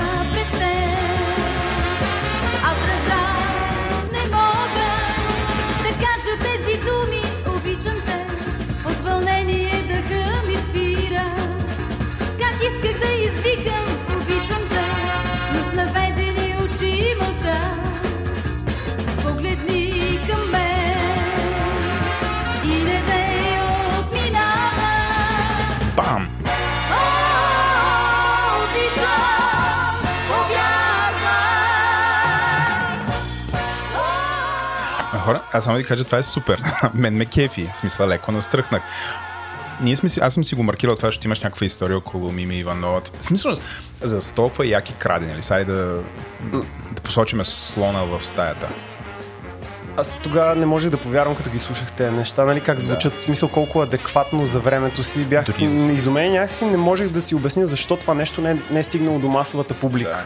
Мисля, каква е Извън България, причината. Включително. Питах някакви роднини, хора, които доста са слушали музика, имат доста богати колекции. За голяма част от тях някои от нещата бяха познати. Нали? Казаха, да, имаше и такива неща. Но всъщност въобще не бях наясно с това какво се е случило, защо е имало такава музика. Сега, примерно, 2009 година го нямаше сайта Who нали? където като напишеш това парче на Мими Иванова, може да разбереш, че всъщност то е крадено от някаква група, която се казва Маш Макан и парчето се казва As the Years Go By. Нали, но въобще не съм мислил за това нещо тогава. Просто беше изумително как може българска музика, т.е. нещо с български текст да звучи толкова яко за времето. Защото Мими Иванова, не знам хората, още възрастта на публиката на Говори Интернет, дали някой си спомни, тя е известна с някакви доста абсурдни песни с мъжа и, нали, дето пеят за някакви вълци О, старата гора. Сещаш се, смисъл, той, е скандалната по- И в един момент Мими това. пее то- точно, точно това е. Тоест свързваше с всичко друго, но не и с подобен саунд, който в смисъл това ако го чуеш някъде, ще, в смисъл ще танцуваш, нали, както вие сте направили тогава с Да, да, твоята да. позната. Да, това е наистина страхотна музика. Явно има много голямо раз- разминаване между това, което...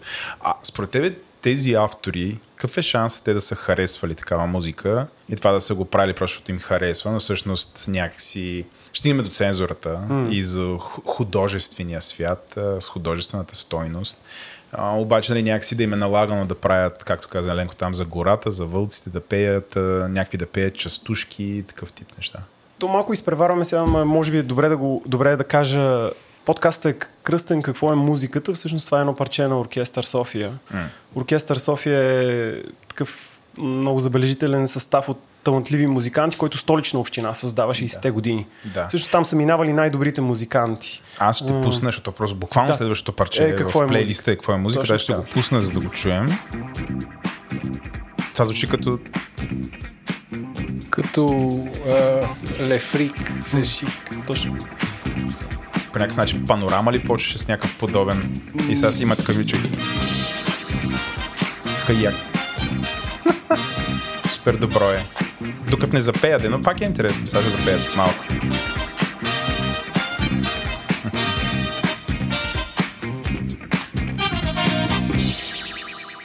Пам!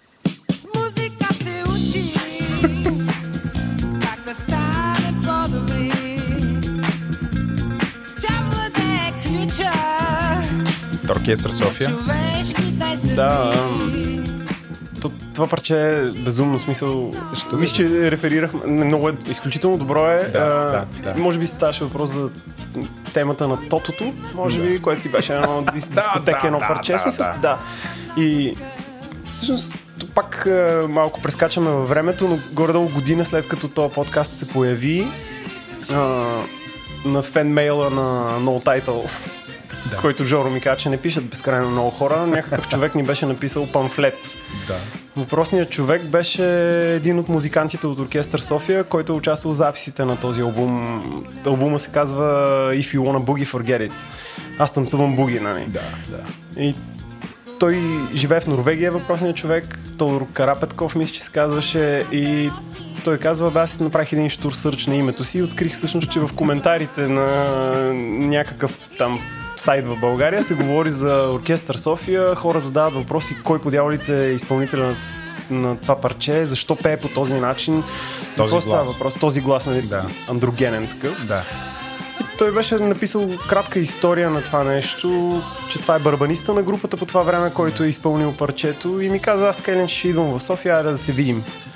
И всъщност ние се видяхме с него и той беше човека, който ми даде малко повече контекст около цялата тая музика и въобще защо съществува такава музика и защо ние не знаем за нея.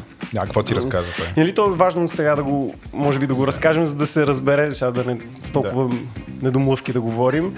Всъщност по това време в България е имало доста ясно определено от държавата, от някакви такива културни не знам, може би културното министерство или каквото и да е, квоти, какво, колко процента музика може да се пуска в радио ефир, защото тогава единственото нещо, което е популяризирало музиката е било радиото. Колко и каква предполагам? Кол- колко и каква, нали? А, 50% българска, от която там сигурно е имало някакъв процент народна музика, Да, да. популярна музика, м, а, 30% руска и 20% е била музика, която е западна, Да. която обаче, за да бъде пусната в радиоефир, е трябвало музиканти различни да преработят текстовете, които да бъдат художествено издържани, за да могат да бъдат пуснати в радиоефир. Всъщност целият албум на Оркестър София а, е с, съставен от парчета, които са на някакви доста известни за времето си западни Един групи. албум ли имате ли един конкретен албум? За, за този, за който говоря, нали? В който е какво е музиката? Какво е музиката? Да, да, ам, там има и други парчета, мисля, че в същия подкаст, карани от този албум, но, но идеята е, че то дори самата история, как са го направили те е безумно, защото барабаниста, който пее в, който е вокала в какво е музиката, Крум, а, носел някакви обскурни касетки и магнетофонни ленти, Тоест, някой човек, който явно е имал достъп до западна култура някъде в посолства или така нататък, те са слушали неща, които дори не са знаели какви са. Харесвали са си определени парчета и си казвали, аре ще го направим това. Работили с най-добрите текстописти за времето си, за да могат да ги направят сравнително близки до оригиналите, което е абсурдно. Не, не може да... Да не е превод, но Да. да, не е буквален превод. Повечето пъти са абсурдно, абсолютно различни текстове. Ама им се е получавало. В смисъл, нали, Получа- като ако не знаеш този контекст на всичко, което ти разказваш, то си звучи, То звучи страхотно. страхотно и вързано. Никой в България по това време не е слушал такава музика. В смисъл, никой не е имал достъп до такава музика. Хората не са знаели, че на практика това е крадено. В смисъл, масовата публика е, си е казвала, е, жестоко. Е. Нашите хора какви неща правят. Мислиш ли, че не са знаели? Защото все пак... Малцина. Малцина са знаели. Много са хващали сръбски радиостанции, където е по свободно и това да ти казваш, някои не са магнетофони роки, ленти, някой ще вкара, айде нека сетка ма плоча. Според някакви меломаните са си знаели, но това не пречи тези хора си вършат работата да вкарат някакъв модерен звук, пречупен през а, а, одобрението на цензура, което е комисията по нещо си. Честно да ти кажа, това, което той тогава ми разказваше, беше, че наистина малцина са имали достъп до подобна музика. Много е бил ограничен достъп. Със сигурност някакви хора са слушали чужди радиостанции. Смисъл имало и хора, които пътуват, носели са касетки. а, То по това време не е имало в смисъл винили, касетки и някакви такива неща. Успявали са да ги вкарат, но това е страшно малък а, процент от публиката в България. И всъщност тогава за, за този албум, защото нали, подкаста носи името на парче от този албум, е хубаво да го кажем, защото те записват всички парчета, правят текстовете за тях и въпросният албум се издава в някакъв доста малък за времето си тираж, 5 до 10 хиляди бройки ми каза, той не може да каже точно. Което сега е huge. Кое, сега е хюч, обаче за времето е било много малко. Да, да. И всъщност, за да може да бъде популяризиран и някой да си го купи евентуално, то трябва да тръгне по радиото, но комисията, която одобрява художествените текстове, ги слуша и казва никакъв шанс. То никога не звучи в радиоефир това нещо. Дори години след като те свършват с записа, те не са знаели всъщност, че това парче какво е музиката. Това е парче на Jackson 5 и всъщност вокал е Майкъл Джексън. Никой не е знаел за него по това време. Този човек тръгва да пее нещо, което е изпял Майкъл Джексън. В смисъл, представи си топките, нали, които е имал. Той да, гигантски да, топки. да, да, в смисъл, жестоко е било. Тоест, те сами са се изненадвали себе си. Сега много е важно да се каже, че всичките тези хора са някакви невероятни музиканти. Те са школувани, те, са, те са учили това нещо. Тоест, те междувременно са били акомпаниращ оркестър за някакви доста вече изявени български артисти. Там той ми беше казал Богдана Карадочева, Кичка Бодурова, включително в смисъл. Те са свирили с всякакви изпълнители, защото те са можели на лайв да отидат и да изсвирят каквото и да е. Но са решили да направят това нещо, защото тя ги е кефала тази музика. В смисъл, той самия създател на оркестър София, който мисля, че почина преди няколко години, Мончо, му е името Симеон, той е бил саксофонист, той е бил супер напред. Тоест той е бил от хората, които са имали достъп до западна музика. И се е опитвал по някакъв начин да обогати ам, мирогледа на, на публиката, изпълнявайки някакви версии на западни парчета. Тоест, тези музиканти, като изключим безугли, нали, кражбата, липсата на каквито и да е авторски права, защото нали, сеща, че никога на никой не се е казвало, абе, ние използвахме ваши парчета, дай да ви платим някакви пари. Те просто са записвали, правили са каквото си поискат, което не е само в България. В смисъл, има доста студии писани за източноевропейската музика и каква е била тя. До голяма степен в държави като Чехия, Унгария, това е била музика, която някъде се е краднала, правили се текстове на въпросния местен език и се е пускало и хората са били супер щастливи, танцували се по дискотеките и купона е бил пълен. В смисъл, тези неща за, за авторските права може да ги прехвърлим в наши дни и да, да си представим защо българите до ден днешен продължават да как зачитат авторски права, кой си купува музика, нали, за Мунда, защо съществува и всякакви такива неща, но това са други теми, дълбоки теми, дет няма нужда да влизаме в тях. А преди да отидем по-натам, обаче само да кажа, че в момента слушаме Ео на Кътър, което така се казва групата с парчето Разходка. Нямам идея какво е Ео на Кътъра. Но това Стане е, оркестър на, на радиото. примерно. Да. А, но това е музика от 72 година и тук е важно да разкажем на нашите слушатели, по-младите слушатели, за тия времена, защото те някакси не могат да си го представят какво е за тях. Може би комунизма в момента е нещо романтично. Там, нали, слушат постоянно колко хубаво е било. А, да, това са ни времена, в които няма интернет, да започнем там. И всъщност а, ти живееш в един изцяло физически и материален свят, в който ако искаш да слушаш някаква музика, трябва някой да я да, да влезе в твоята държава. А, има а, цели комитети и има брутална цензура, в която и ни такива умни глави проверяват всяко на нещо, което бъде внесено в държавата, дали дали е окей а, тук младеща да бъде изложена на него. Нали, тук реферирам към това, което Иво разказва. И всъщност има, със сигурност в България има музиканти. Тия хора, за да свират по този начин, те самите слушат. Нали, тук усещаме джаз елементи, въобще те се интересуват от такава музика, но на, тях им е забранено да свирят такава музика. И това, което разказва Иво е, ето те имат нужда, дори крадени парчета, но да ги адаптират, имат тая мисия, нали, поне аз както го усещам, някакси да представят нещо различно от извън типичните неща и въпреки това на тях не им се получава. Въпреки това някой е издал да е Балкан Тон се е направили. Тоест, Сега за те- джаза, за джаза И конкретно... да обясниш за какво е Балкан Тон също така. Еми, да, нали, това е единствените, единствено... които могат да правят плочи в България. Да знаете, няма 50 лейбъла, има Единствената един завод. звукозаписна компания Да. по времето на, на соца. Но, но тук не си много прав съм. за, за джаза, защото нали, колкото и да е било странно това с цензурата, има определени стилове музика, които са били от нашите тогавашни ръководители, били разглеждани като контракултура в западните общества. Тоест джаза Е такова. винаги е такова нещо. В смисъл, самия факт, че е свързан много с черната култура, с ам, общности, които така или иначе в западното общество не са, са се борили за някакво равноправие дори по това време. Нали? Тоест, те са използвали елементи от това нещо, за да. В смисъл, имало изключително добри джаз а, групи в България, които са свирили подобен стил, защото това е било контракултура, малко Да. или много. Тоест, има определени неща, които са се, съвсем целенасочено са били пускани в обществото. Джаза е от тях, но, но да, прав си, че, че всъщност някакъв човек отгоре или комитет от хора решава какво може да се пусне на масата, за да може тя да се вкара в някакви релси. Нали? Аз, добре, това като го кажеш, е супер интересно. Обясни ми тогава как е това парче на Емил Димитров влиза, каза, че си Херезада.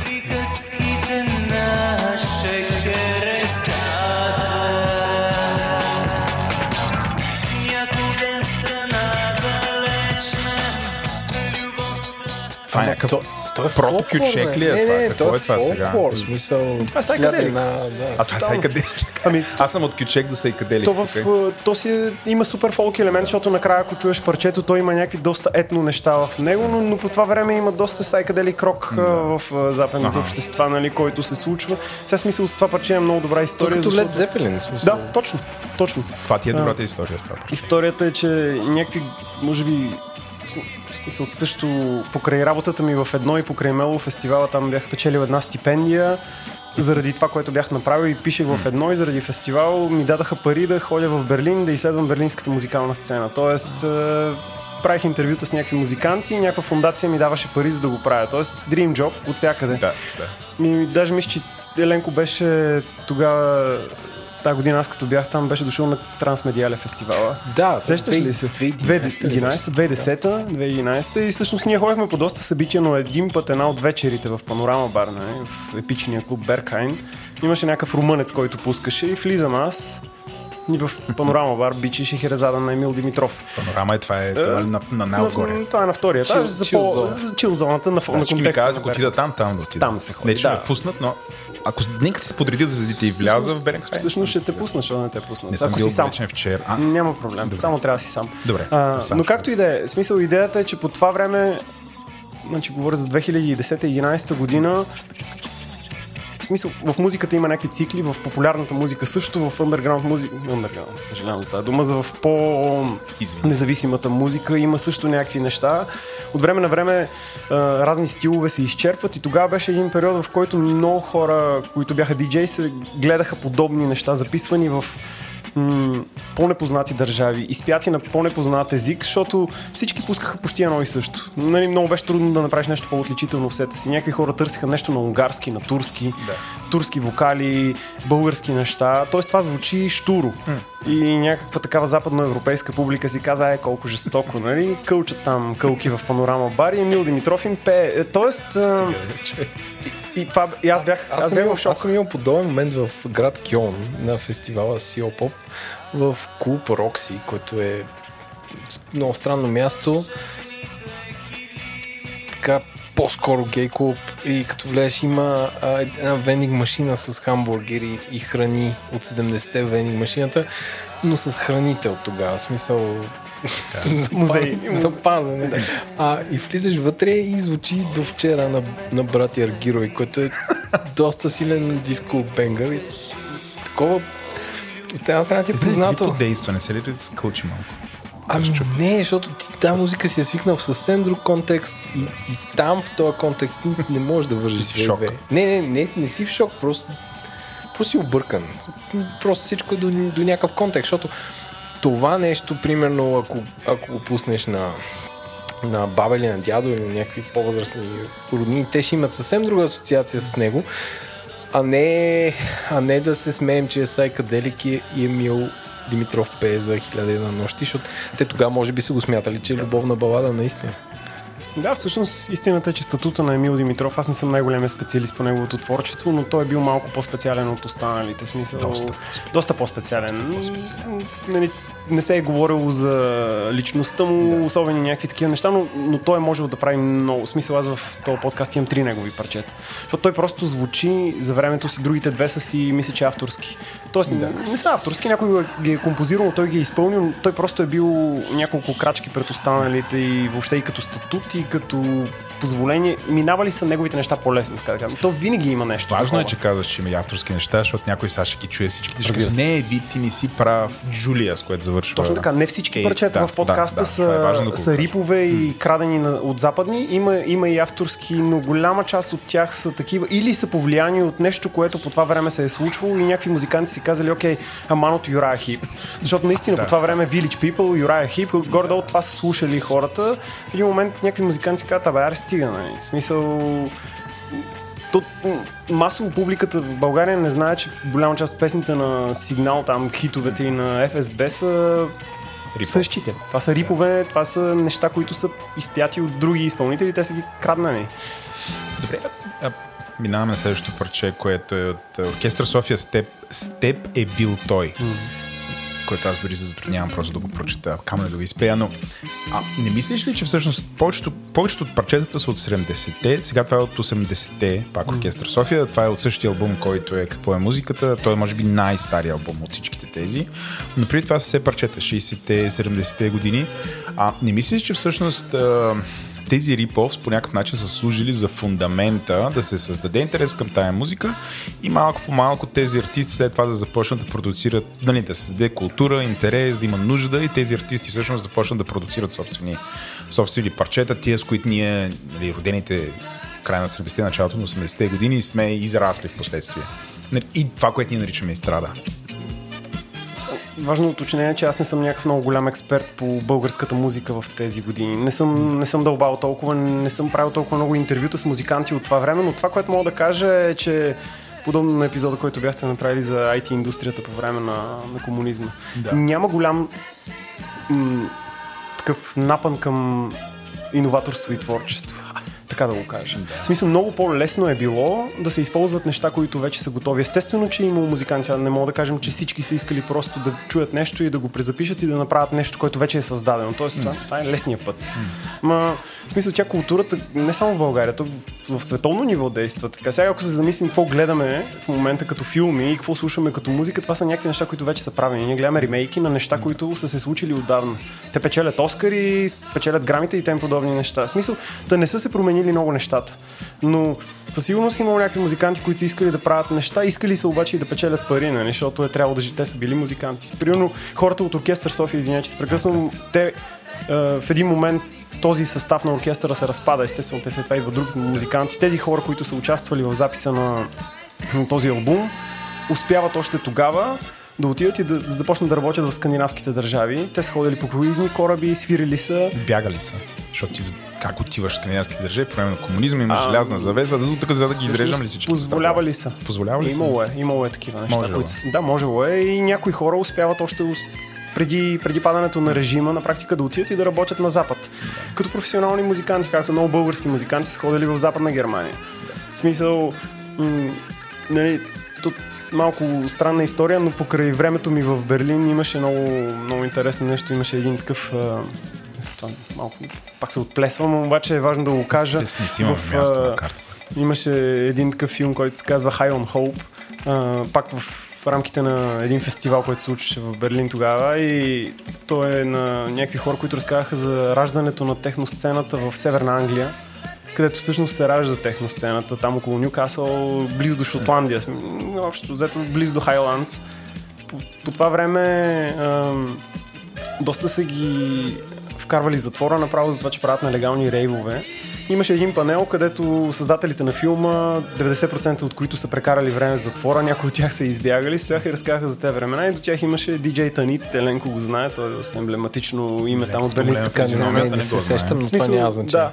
И той разказваше как по това време в Берлин са правили някакви технопартита, защото са намирали някакви празни магазини, влизат вътре и започват да правят каквото си искат. Но в източен Берлин, в източна Германия, музиката, която се е случила, е, слушала е било диско.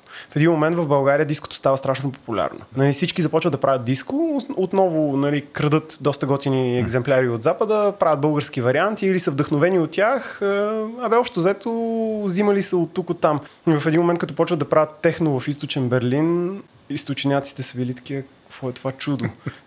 нали, тоест, на тези хора им е било давано само това. Тоест, малко и нали, връщаме се към България, свършва соца и хората не са започнали да слушат техно или да слушат някаква много готина западна музика. Какво им липсва на тях? Сръбско. В смисъл, защото дори в фолка, дори в тая по-популярната музика, ние сме взимали от някакви наши съседни държави. Тоест, връщам се към въпросите за това дали са творили нашите артисти. Ми, не толкова. И тези, които са творили, често пъти са били най-репресираните от тези художествени комитети. Тоест, те са получали най-малко достъп до национален ефир и някой да ги чуе.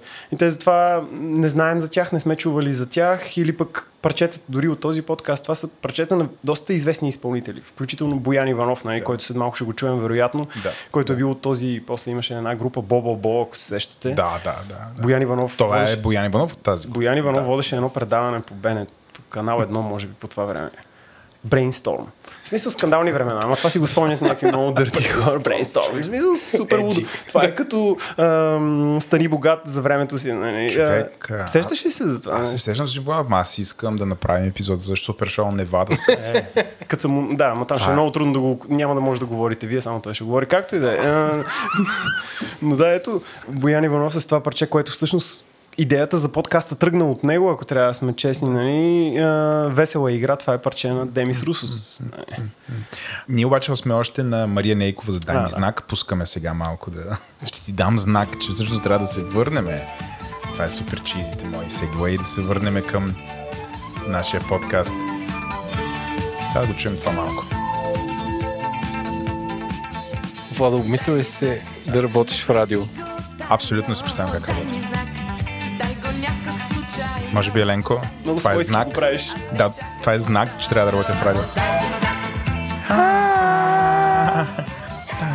Чай сега, припева. 3-4. Айде де, Мария, почвай. 3-4. Айде, Мария. Не е било. Вот ти дори не ги знаеш тези парчета. Ти знаеш ли ги?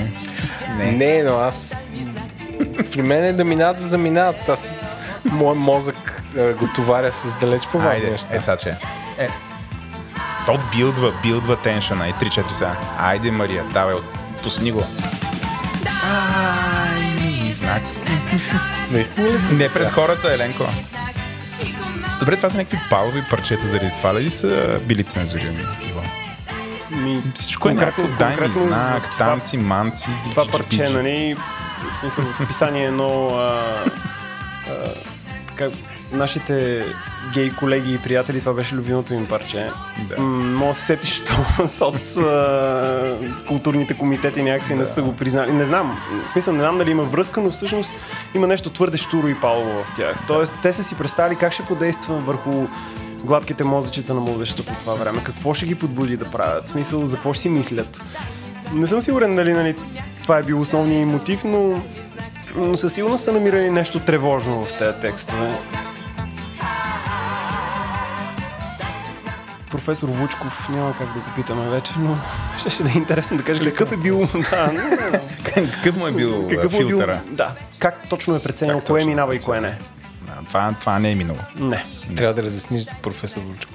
Да, Защото хората го знаят като с- дядо от канал Хикс. или каквото Да. Там беше. Професор Вучков знаят за този луд човек, който говориш. Той всъщност е бил един от е, отговорниците в такъв комитет, който одобрява кои неща въобще ще видят бял свят в културен аспект и не. В смисъл, мисля, че не само музикално, ама свързано и с театрални постановки, дори ем, скулптура, кино, каквото и да е. Този човек. Смисъл, ужасно. Ужасно, но но човек след това стана телевизионна легенда допълнително. Да, с тъпотията си. Преподавател в УНСС, аз съм бил на негова лекция, ама не искам да говорим.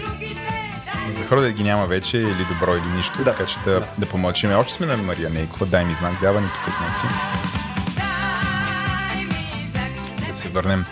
А, а, има ли някой от всички тия прочета, което ти е някакво мега любимо и да знам, ако да знам, бил, някой трябва да го направи на, на актуална версия в момента от всичко, което тук има.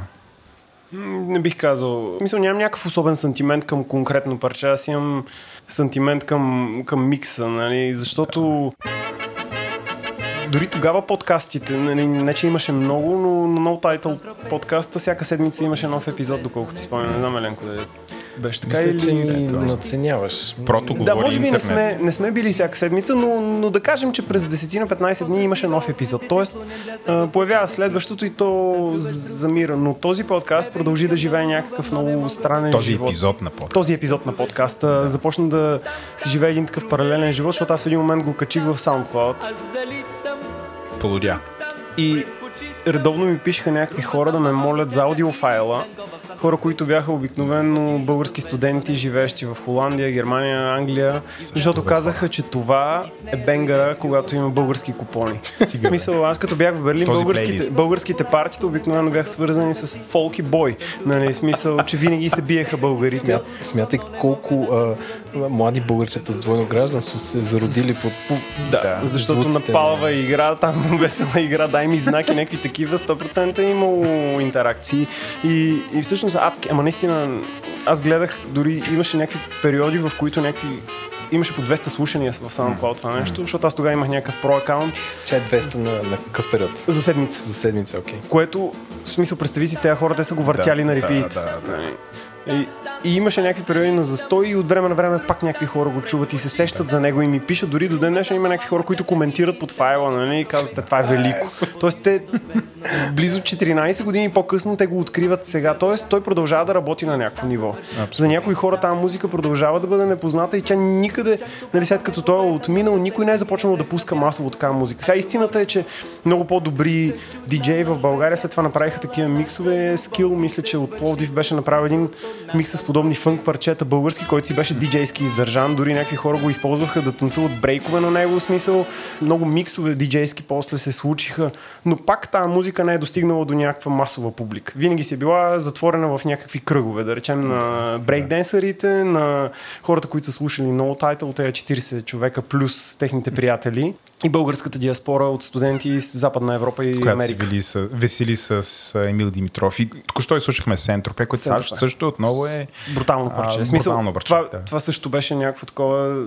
То наистина, както обичаше да казвам и баба ми, баба ми казваше, това парче те разиграва. Не? Тази песен те разиграва. Не? Искаш да танцуваш. Сега, пускам го малко него да го послушаме, увеличавам тук. Тебе искам да лутувам, но не мога да танцувам ти.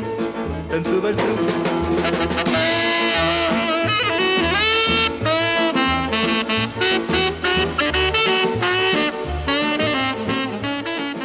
Хората са пели за Сентропе, не са пели за Владивосток. Можеше за Одеса. Можеше за Одеса, примерно. Не танцуват там. И това е минавало. в Соц смисъл. партията във Франция си е била силна винаги. Да. В смисъл, както и До с... ден днешен. И до ден днешен. нали. Да, е, както нали, в един момент с диското Източен Берлин и София сигурно са били епицентровете на, на диско вълната в Европа. Те също и от е, фракция Червена армия, терористите заходили в, е, на българското Черно море да празнуват и са танцували вероятно на диско, въпреки че е капиталистическа Аз музика. безполезни факти, Селенко. Това е причината а, списание ПИФ да излиза в България, защото то е издание на Френската социалистическа па- комунистическа партия. Между другото, не знам за вас, обаче като беше коледа и на мен ми купуваха един пив. Слагам тук малко на... Чувате драм... драматичния финал. Слагам, защото следващата песен ми е много важна. Но пив, пив беше... Значи това да ти подарят пив. Той идваше в нейлоново пликче. Имаше играчка. Любимия ми комикс вътре. Рахан. Не знам дали се сещаш. Нещо Да. като Конан. Френския Конан. Конан.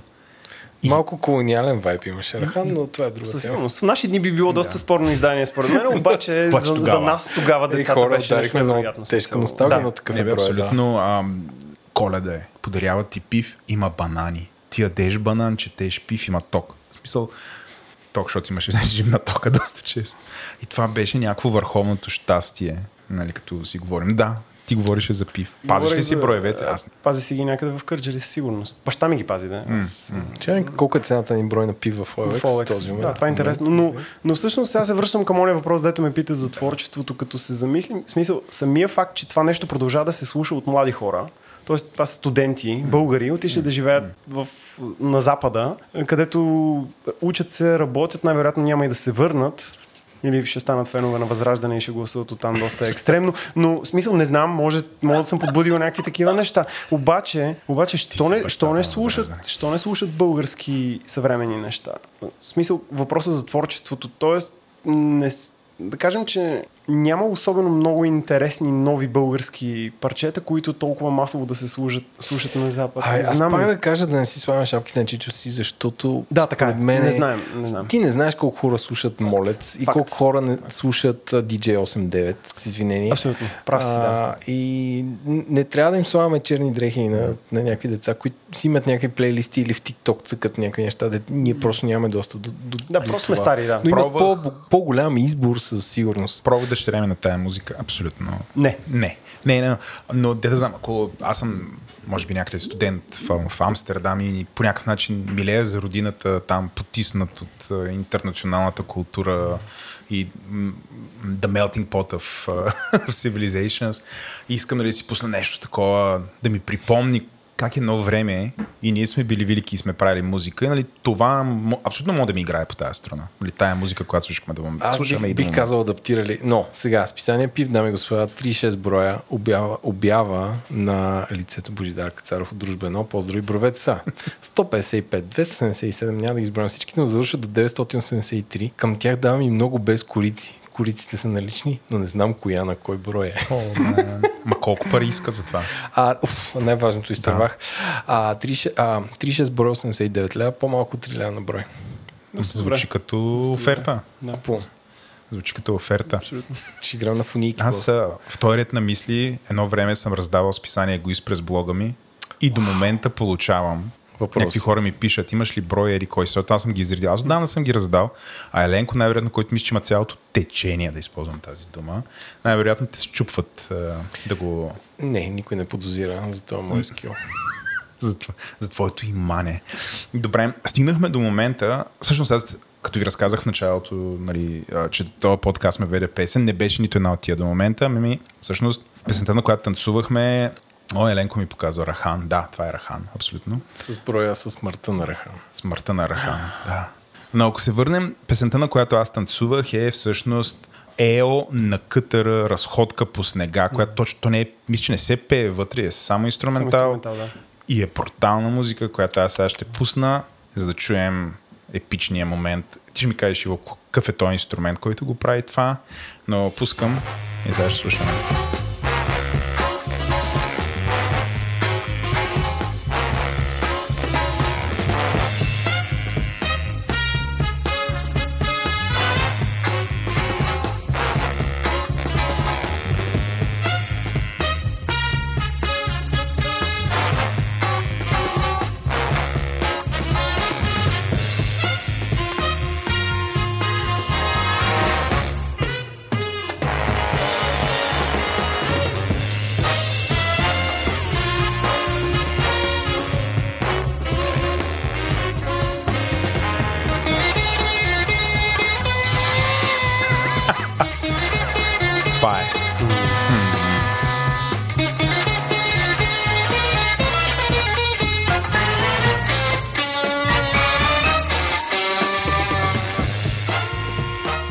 Представете си ме, мене до една кола, танцувам, тогава съм само 85 кила, в младост 3, между блоковите, тази музика канти, някакви хора минават, разхождат кучета и ме виждат.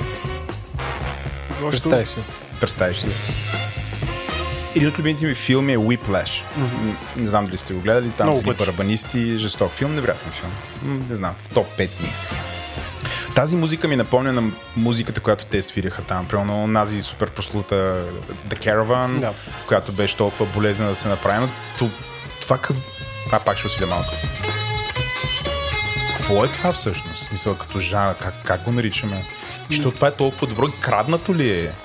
Това са такива големи брас бендове. Mm. Нали? Това е, представи си, за да попаднеш в този оркестър на радиото, най-вероятно си бил в... А, ми, на инструмента, на който свириш, най-вероятно си един от най-добрите в музикалната академия или в музикалните училища в София или Пловдив, там където има. Мисля, че това са били местата, където най-вероятно си получавал най-добър хонорар като музикант и тези хора, вероятно, наистина пак тук спекулирам, защото не знам много за времето, те са можели да свират малко повече неща, да свират малко по такава интересна музика. Но, но да, това си е някакъв голям бенд, който свири такава музика за джаз фестивали. Смисъл, това в Штатите, ако го бяха изсвирили, най-вероятно ще да ги оценят подобаващо, да, речем за времето. Ми сигурно, защото поне според моите разбирания не съм като този преподавателя в Уиплаш, ама, ама не, който по-обясняваше Not Quite My Tempo. But, Да, да. Нали, тук на мен ми звучи доста добре изпълнено. Някакси... Абе, всъщност аз не случайно имам, мисля, че две парчета на този оркестър на, на Да, едно радиото вкарани. вече, разходка Да, ми. то е разходка, това е разходка по снега, т.е. Да. представи си нали, как са ги кръщавали, какво са си представили тези хора. Да. А, сигурно в Discogs, между другото, да са качени кои са композиторите на тези парчета. Да, наистина звучи брутално. В Смисъл, ако го чуеш и не знаеш това, че е изпълнено от някакви българи, т.е. няма да, се, снис- да има Аз някакъв да снисходителен отида елемент. Да го слушаш това Да нещо. слушам. На Също. живо. Да ми го изсвири някой, който да. наистина с време оркестър да го изсвири. Аз съм вау. А, наистина е изключително музиканско. Надявам се това да е авторско българско, да не е просто някаква имитация. Защото нали, тук няма някакви мега вокали, няма нещо. Просто хората го свирят и според мен се кефят. Нали, това разходка в снега, сега като го каза. Нали, най-вероятно някой си представят това разходката. Може би си бият стопки, може би, да знам, разхождаш се. Ти Доста, Не знам. Доста диво, нали? Диво е, диво е. И танцовално, но наистина, например, такава музика дори и мен може да ме вдигне. Аз съм много по танците. Хич. На намеренко ти. Докосва ли те това всъщност?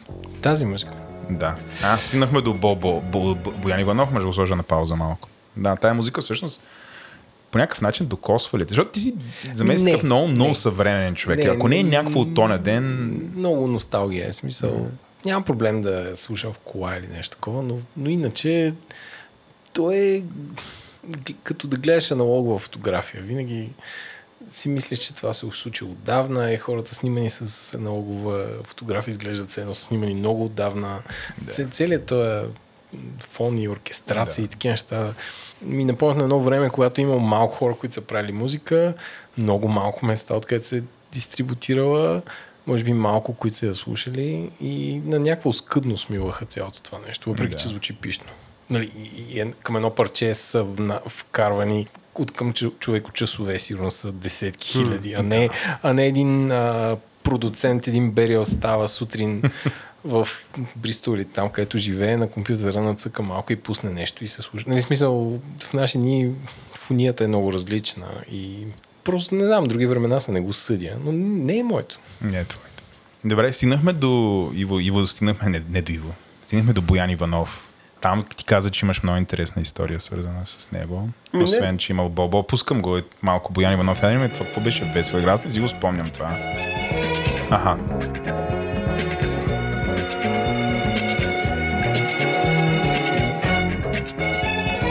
Ти с мене си играеш весела игра Уморих се да те гоня, но не мога и да спра Е.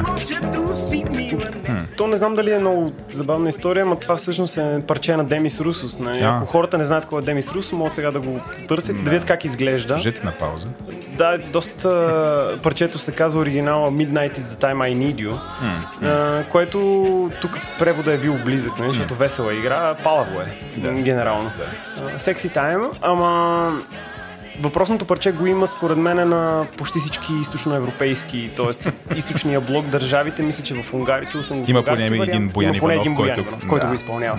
Тоест това парче най-вероятно в времената, смисъл някой, не знам дали има слушател, който 70-те години е бил в пика на купона, може да кажеш сигурно е било голям хит на запад някъде. В България обаче хита е бил на Боян Иванов. Тоест е, някакви паралели такива случвали. Смисъл, той, както каза Ленко, това наистина е много тъжно. В смисъл, представи си, Тоест ти чуваш нещо, то те кефи, обаче какъв е оригинала, какъв е контекст, защо това се по- появява, нали? Смисъл малко е като някакъв такъв филм. Интересно е въобще да се говори за тези времена, за музиката, как е правена, как тези хора се живеят. В смисъл, обаче би бил доста тъжен според мен. В Смисъл, Да, въпреки, че това е палаво и танцовално, всъщност наистина има много тежка носталгия, така че си абсолютно прав. Смисъл, аз съм съгласен. то тежката носталгия е едно, а това как те хора са работили е и условията и всички рискове, които са такова, защото много от тях са със сигурност са ходили по някакви лагери и така нататък. Не всички са, с- не са се Смисъл, измъкнали. Невероятно имало е хора, които не сме чули техни парчета, но общо за това е поставило края на кариерата им. Да. Тоест, че са се осмелили да направят нещо подобно, най-вероятно това е било край, те са казали, Но няма тук такова парче, което е... Мисля, че не. Е, толкова го издаде. Балкан, този човек. В смисъл, иначе ще да. Да. да. Да, да, да. Той Там се някой е бил отговорен това нещо. да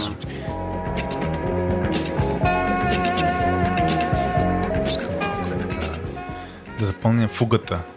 Вау, ти си идеален за нощен, нощен водещ между 10 и 12 по програма Така е, Христо. Ботев Ако не ми се получи с подкастите. с подкасти с изкуствения интелект, надявам се някой да ме открие като такъв скрит, а, скрит талант. Ама трябва да имаш такава телефонна линия. В смисъл трябва да ти звънят в ефир. Много. Трябва да говориш с тях. проблем. Защото Еленко- с този е благ глас трябва, да го, трябва нещо да им обясняваш. Ще, Нали? ще им говори супер бавно, здравейте. Дълбок с- тембър, нали, да мога да... а, Голяма нощ на музика. Като, като, водещата, като водещата в The Fog. Любимия филм. Водещата на кое? Това е другата. The Fog. The Folk. Иво, самия плейлист завършва с едно парче, което е супер любовно. Аз много харесвам такива любовни неща, което се казва Джулия на Емил Димитров. Може би е най-големия хит от всички. Не знам да не подценявам Паша Христова с нежност, ама тя мисля, че ми е по-добри. Един от коментарите в SoundCloud, между другото, беше някакъв човек, който ми е писал, не знам, може да го познавам, нали? Той ми казал, страшно, нали? Много добър микс, обаче тая Паша Христова не мога да я трая. Нали? В смисъл, че много бърка в здравето. То наистина е трудно за слушане, докато това с Джулия е ултрахита. В смисъл, там Ултрахит. вече се късат вени, Да. Някакви хора за първи път опитват хероин. В смисъл, вероятно е такова. Много е тежко, много е кахърно, много драматично, в смисъл, изпълнено с някаква тежка емоция от тези времена. Нали? То, дори любовта е била драматична, всичко е било много тежко. Да. Не е като сега някаква ефтина любов. Да, смисъл... Еднократна употреба. Кой Така, прави любов. такива песни да възхвалява някаква връзка с някаква си Джулия? Не? В смисъл тук... Бре, как си го обясняваш? Това наистина той. Ленко от време време ми идват гости и след като ядем, лягаме пред дивана, той взима ми дистанционното и ми пуска неща в YouTube. И Те, вече музиката, както предполагам десетки гостита се развиват в България. Едва ли е- аз и Еленко има някакъв уникален експириенс. Стотици хиляди. Но това, което той нали, обикновено ми пуска някакви неща, които, нали, ако махнем тоталния кринч, който той се наслаждава да пуска и колекционира, нали, нещо, му се... Но, нали, пускаме някакви неща, които там са рапъри правят и какво ли не. И всъщност музиката е много, много по-различна. Нали, то, какво, културата тотално се е променила. Що, що в момента хората не пеят за любовта повече? Или не по този начин? Как си го обяснявате това? Тъпо ли е да, да, да обичаш и да си изразяваш средства? А, а? Тук с Иво. Тук с... а, не, не, аз тук замълчам. Трябва да защитиш любовта. Това е, това е въпрос, който може би в някой друг ваш подкаст там естествен интелект трябва. Слави да обясни, не? защото много е дълбока тази тема. Нямам никаква представа. В смисъл творчеството, се, то се променя. В смисъл, сега хубаво е може би да кажа, че отвъд какво е музиката, аз докато бях в Германия там за моята специализация, правих подкаст за Old School Чалга, нали, който се казва Чалгатрополис, защото ми беше много трудно да обясня на моите немски приятели какво е чалгата. И аз всъщност взимах а, такива Old School парчета и си измислих някакъв текст, който общо взето винаги всичко беше за някакъв а, малко порно сценарий. И те ме питаха наистина ли за това се пее и аз казвам малко или много да. Тоест, това са парчета за любовта. В смисъл, но, но по, по, по-първична е Любов или ситуацията. секс? Защото аз правя разлика. Еми, то и любов и секс, но доста по-първично е всичко. Тоест, с падането на, на, на режима, с всичките те ограничения, които ги имат, нали, там, ако Георги Лозанов го викнете, сигурно ще ви обясни за дискурса, Кого? нали, който в един момент той се чупи, той всеки може да говори каквото си иска, да прави каквото си иска и вече никой не иска да повтаря нещата, които вече са правени. Тоест, или дори да ги повтаряш, измислиш някакъв интересен или кринджи начин. Аз също като Еленко обичам да гледам такива неща, дето те карат да си влизаш под масата, смисъл това, това е много забавно. Да ни дойдеш на гости. Трябва да някой път и Ще да го комбинираме. Ядеш ли пържоли? Всичко ям. Всичко ядеш. Овме, овца, то пък при тебе аз хиляда пъти ще се препоти да ти сготвя. С- с най-непретенциозния гост, само да има за, за пиене. О, човек. и какво, и какво? Обичаш ти да колекционираш такива неща? Да, да, смисъл. Същото, то, нали, то подкаст Челгатрополис, между другото, ми е донесъл повече участие по някакви конференции за музика, отколкото другото ми творчество. Може да го чуят нашите слушатели вече тук. Той Челгатрополис в Тъмблър съществуваше, обаче аз не го поддържам и голяма част от хитовете бяха свалени, т.е. видеята вече не са Да, налични, не да. можеш да ги гледаш и е малко странно, т.е. не може да ти се пусне видеото и ти четеш някакъв текст на Broken English, съвсем целенасочено написан, който се говори за пенетрация и анален секс. Нали? В смисъл, не е забавно вече, но, но за времето си беше, но заради това съм ходил в Кошице на един фестивал да разказвам за бума на поп-фолка на някаква конференция, където се говореше за какво е станало в сцените в източна Европа след падането на стената, нали, как се развили музики. Така че нали, малко сменихме темата, но това е в контекста на въпроса за любовта, т.е. пее се.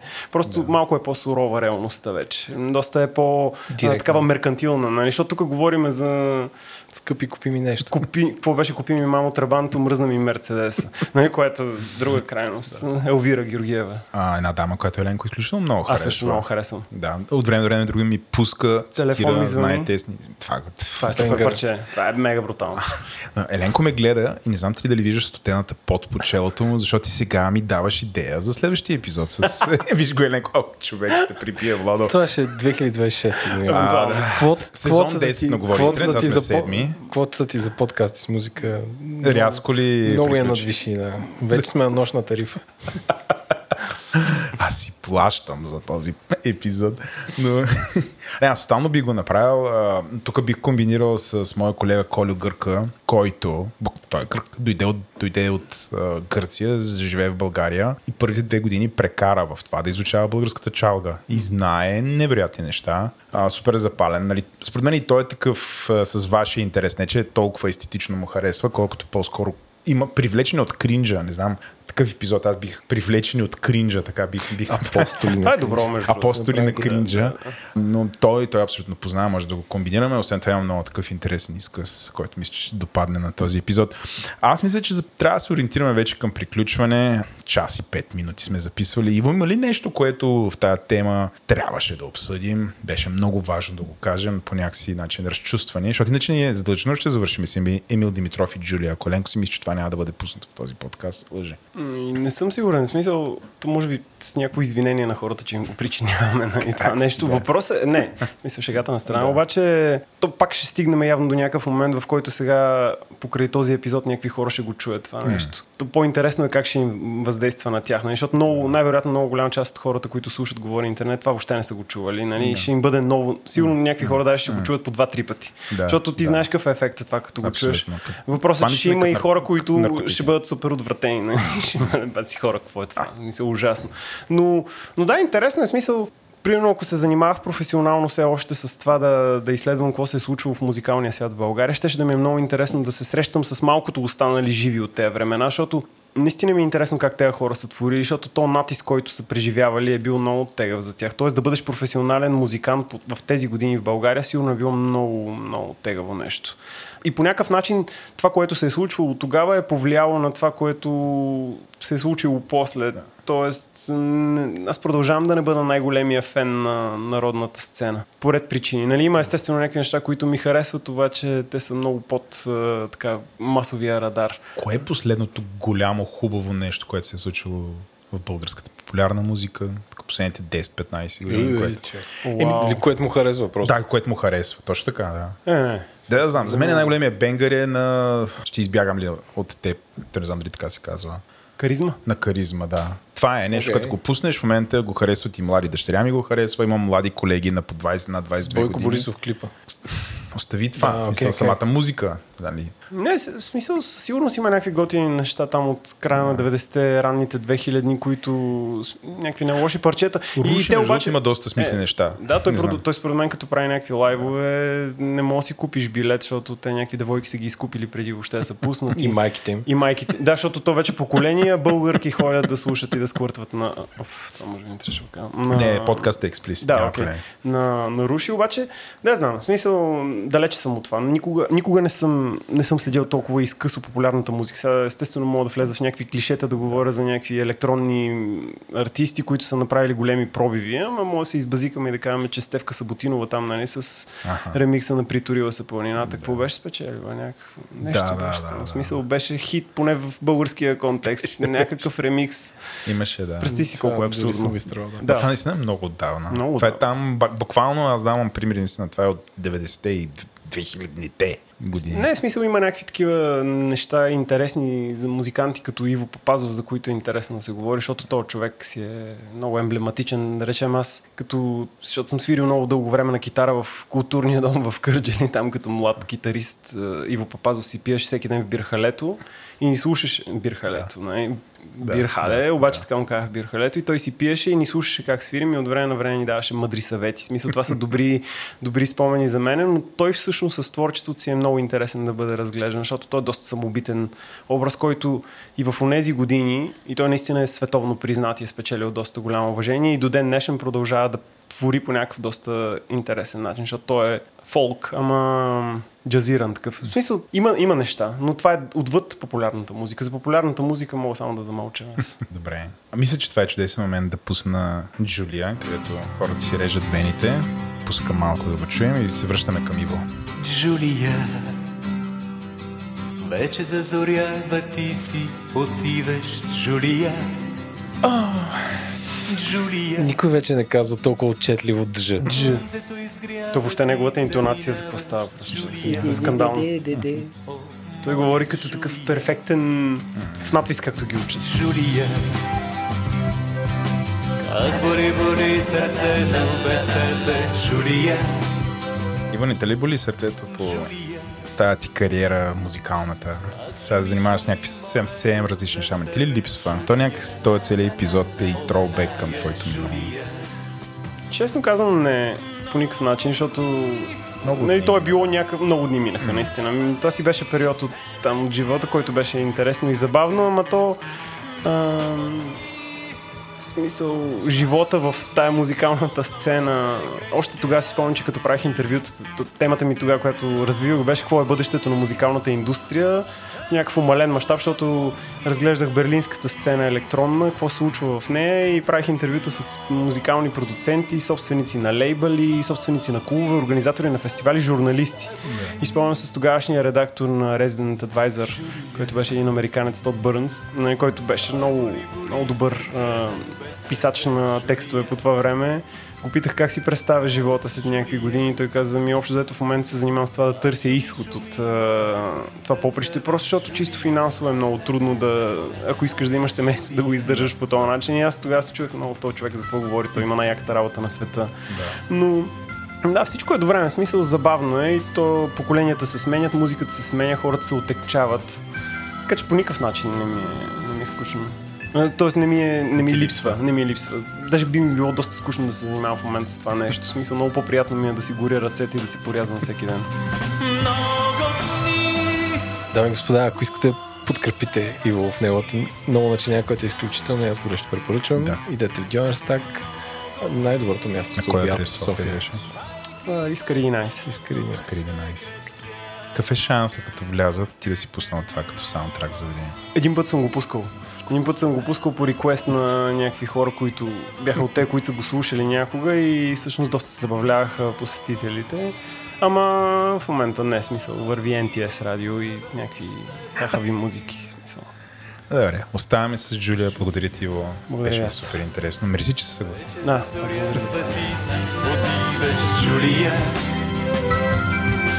Джулия Слънцето изгрява, ти заминаваш Джулия О, моя Джулия Джулия Как бори, бори сърцето без тебе Джулия О, Джулия как шуми, шуми морето за тебе, Джулия. О, моя Джулия. Джулия. Julia, Ah la la la la la la la la la la Juliette. Oh Juliette. La la la la la la la la la la la la la la la la la la